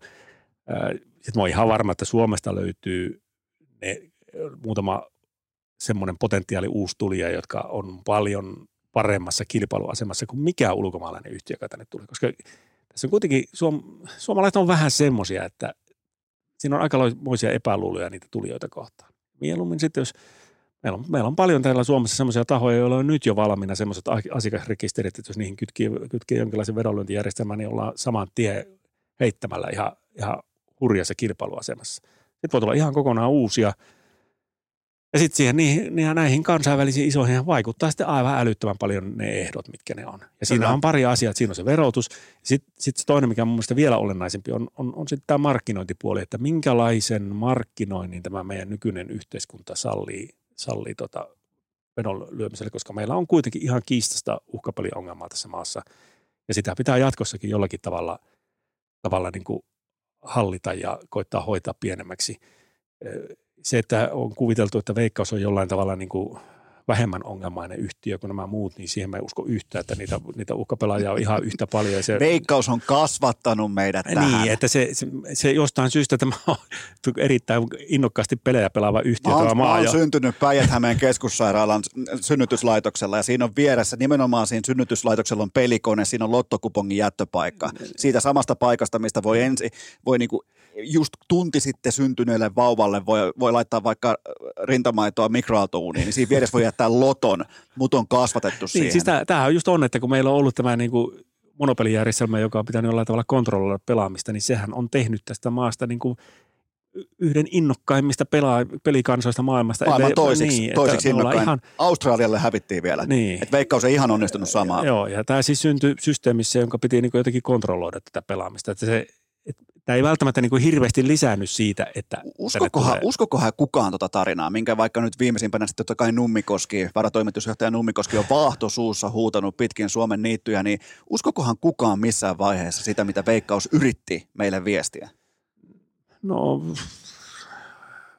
sitähän tahtoo tietenkin ihminen uskoa aina sitä, missä joukossa seisoo. Että, että, että, että kyllähän tuo järjestelmän ylläpitäminen on ollut monen kannalta niin, niin tärkeä arvo sinänsä, että ei ole sitten ei ole niin haluttu nähdä to, tosiasia, mutta kyllähän, ja tämähän on yksi syy, minkä takia tätä monopoli nyt alkaa kaatua, että se päättäjät ei enää usko Kyllä. tarina. Ja mietin vielä, edunsaajat joutuu kilpailuttamaan oman tuotteensa arvon. Eka kertaa ikinä. Hirvittävä tilanne. Niin, siis tämähän on nyt sitten niin kuin, tämä, tämä on muuten semmoinen asia, joka saattaa pelastaa suomalaisen urheilujohtajuuden. Nyt on pakko ruveta osaamaan näitä asioita. Kyllä. Että se ei niin kuin enää, ei ole mitään automaatteja, mistä tulee rahaa. Mulla on sulle kirjaidea. Otatko vastaa tähän loppuun vielä? No, riippuu vähän. Tee kirja, sellainen, mutta sillä twistillä, että kaikki on totta. Tee, tee, kir, tee kirja tota, Veikkauksen ja pesäpallon skandaalista 98. Sillä, mutta sillä twistillä, että kaikki on totta. Koska nyt me ollaan kuultu näitä lehtijuttuja ja kaikkia, niin, niin mä oon kuullut A-lehtien kahvilassa. Mä oon kuullut totuuden. Mä oon kuullut niin hyviä tarinoita liittyen tähän, niin tee kirja. Tee, mä, lupaan, mä lupaan kuunnella ja ostaa. Ja, Mä joskus tein Ylelle silminnäkiä ohjelman tästä aiheesta ja tuota, sen jälkeen rupesi tulemaan kaikenlaisia yhteyksiä. Saisin siitä ihan hyvän, mutta onhan tosta jo niin kauan aikaa, että kaikkien Katsotaan. rikokset on kuitenkin jo vanhentunut. Joo, ja mä tiedän, oli, kuinka paljon siinä sitten loppujen lopuksi oli niitä rikollisia. Että se, sehän oli isompi vyyhti koko, koko se keissi. Kyllä. Siitä pitää tehdä omaa ohjelmaa, että ruvetaan nyt siitä Jos puhumaan. joskus haluat tulla kertomaan sitä, niin mä, mulla on tää lovet auki kyllä, koska se on mun mielestä se on niin, se on, si- mä, mä lupaan laittaa taustalla vielä sellaisen jännärimusiikin, koska, koska ne tarinat oli hurjia silloin siinä, mutta ja, ja olihan se, sen mä vielä nostan, että kaikki ties. kaikki ties, mitä tulee tapahtumaan. Ja kukaan ei tehnyt niille kyseisille kohteille mitään, niin se oli hurjinta. Niin, siis se oli sitä aikaa ja jotenkin, siis tämähän on semmoinen homma, että kun se tämä muuttui tämä suomalainen pelimaailma niin, kuin niin nopeasti, täysin dramaattisesti, kun meillä oli 90-luvun alkuun asti se tilanne, että oli lauantaisin lotto ja sitten vakio, joka oli Englannin liikkaa ja kesällä sitten vähän su- suomalaista jalkapalloa. Se Kyllä. oli niin viaton se maailma. Ja sitten siihen yhtäkkiä tuli pitkä veto ja koko tämä niin kuin urheiluvedonlyönti, joka tapahtuu joka päivä ja kohteita on vähemmän. Ja siinä niin kuin valtiovalta ei oikein tajunnut yhtään, mitä tapahtuu, koska he vaan näki, että nyt, nyt lisääntyy pelituotot. Sellaista kunnon riskien hallintaa ei tehty missään vaiheessa. Se aloitettiin se homma. Ja siinähän tuli aivan karmeita tilanteita, syntyi jo paljon, paljon niin kuin ennen tätä pesäpallon skandaalia. Osin syntyi sen takia, että ihan vaan, ihan vaan niin kuin mokailtiin ja sitten, sitten oli näitä tilanteita, joissa nyt olisi varmasti ollut oman sopuskandaalinsa aihe silloin. Ja Pesiksen ikäväksi rooliksi tuli olla se, jonka kohdalla tämä peli vihellettiin poikki. Kyllä, se, siitä jäi sille ikuinen laahus, mutta se oli hurjaa aikaa, kun nyky, nykyään ei tulisi kuuloakaan se, että jos sulla on vaikka sun suosikkijoukkueella vaikka kolme matsia viikon aikana, mm. sä pystyt lyömään sekä tiistaille että keskiviikolle että lauantaille samalle kupongille sun samaa joukkuetta. Oh. Ja silloin eräiden lajien pelaajat tajus, että ei helvetti, että nämä menee samalle kupongille. Kerroin voi nousta vaikka 27 ja riittää paikan päälle saapuminen ja se, että pesäpallossa oli siihen aikaan tasurin pelaaminen niin helppoa, että kukaan ei sitä huomaa, niin mä vähän, mä vähän luulen, että siellä hoksattiin jotakin porsaan reikään liittyen Joo, kyllä pitkä se, veto aika aikaisessa vaiheessa. Joo, se, mutta siinä, tämä kaikki niin kertoo sitä, että ei oikeasti ymmärretty yhtään, mitä, mitä tehtiin, kun vapaudettiin se vedonlyönti. Niin kuin, se, se, se tuli kalliiksi. Se tuli kalliiksi ja onhan se, se auto, automaatti pystyy piirtämään kartan, mitä pitkin vierasjoukkue on ajanut sinne pelipaikalle sen pohjalta, että mistä automaateista on nostettu eniten käteistä rahaa. Mun mielestä nämä on niinku sellaisia juttuja, mitkä sun pitää laittaa sinne kirjaan. Mun mielestä, ja piirtää sellainen kartta, että miten tämä kyseinen pesäpallopoikien, lyömä, lyöjäpoikien joukkue, miten tämä on edennyt Suomen kartalla, koska niin. sieltä on nostettu automaatti kerrallaan tyhjäksi. Niin No, jätetään hautumaan. Hyvä, mutta hei, me ollaan maalissa, me ollaan opittu. Kaikki menee totta kai kuuntelemaan sekä lukemaan äh, Jari Kupilan uutuuskirjan, kun mitalitoivot ampuivat toisiaan. Me otettiin tällä, piti puhua vähän kirjasta, niin puhuttiin tunti 20 minuuttia nyt sitten no niin, aika lailla kaikesta, on. mitä vaan tuli. Oli, ja jos joku nyt niinku vielä on linjoilla tässä vaiheessa, mitä epäilen kovasti, niin About tällaisia oli aikoinaan urheilu, urheilulehden semmoiset alakahvion kokoukset. Ne oli, ne oli about tällaisia. Ja, Joo, ja tämän, mä, koitinkin tehdä, mä koitinkin tehdä tästä vähän niin kuin nostalgisen tällaisen, että tämä on tämä poukkoilee, tämä, niinku, tämä ei pysähdy lainkaan, ja tässä kumpikaan ei koskenut vielä kahvikuppia. Ja enää puuttuu se rönkä, joka tulee tuot huutaa loistavalla mallilla. Tästä hyökätään ja sen jälkeen ovi käy ja se paukkaa. Tulee meidän kanssa valmiin jutun kanssa ulos. No niin, tällä mennään lehen kanteen. Niin silleen kuulkaa tehtiin aikoinaan äärimmäisen tulikuumaa urheilulehteen. Mutta hei, tämä oli suuri kunnia. Kiitoksia Jari Kupila. Kiitos, tämä oli ilo. Ja kaikille kuuntelijoille loppukoneet, että ihan normaalisti parin päivän kuluttua jatkuu.